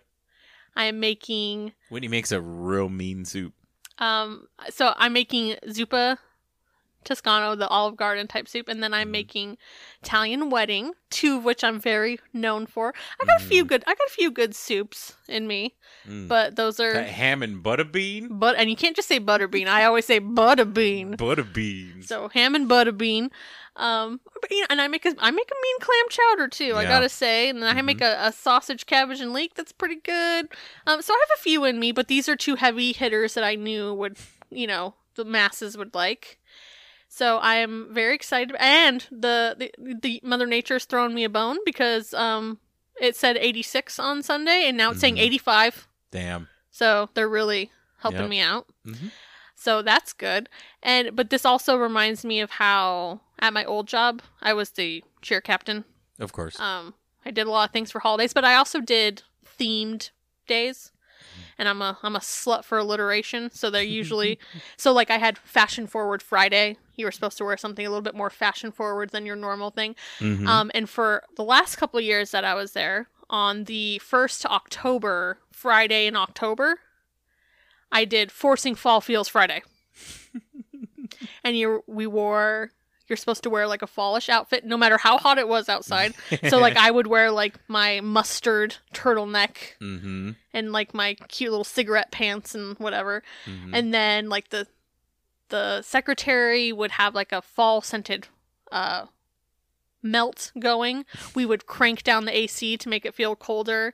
I would always make soup. This is why I'm bringing it up. I always made soup and then other people would bring like a dessert and a salad or like whatever. Mhm. So that was forcing Fall Feels Friday. And now that I don't have that job anymore, I feel like I've lost some of those fun theme days. You know, I fucking love a theme. So that's kind of why I created this party with my Yeah. family. Because I'm like, come over. We're going to have fucking soup October 1st and we're going to fucking Halloween it up. so I'm digging on the beginning of soup season. Digging on so soup season and Legends of the Hidden Temple. Yep. So, Digging it. whew, man, What an episode. this was I'm tired. And I 10 points I didn't even get to, but I'm tired. So if you enjoy our content, you like these conversations, you'd like to support us, feel free to buy us a coffee. or a pickle. Hey, there it is. At buymeacoffee.com slash digging up the Doug. Uh, you can enjoy our episode visuals, maybe something soup related, maybe something Legends of the Hidden Temple related on Instagram. Who knows? I know, at digging up the Duggars pod. And if you would like to send us anything snail mail related, you can hit our P.O. Box 5973, Glendale, Arizona 85312. Check out that Legends of the Hidden Temple. I'm telling you, the green monkeys. Make some soup this weekend.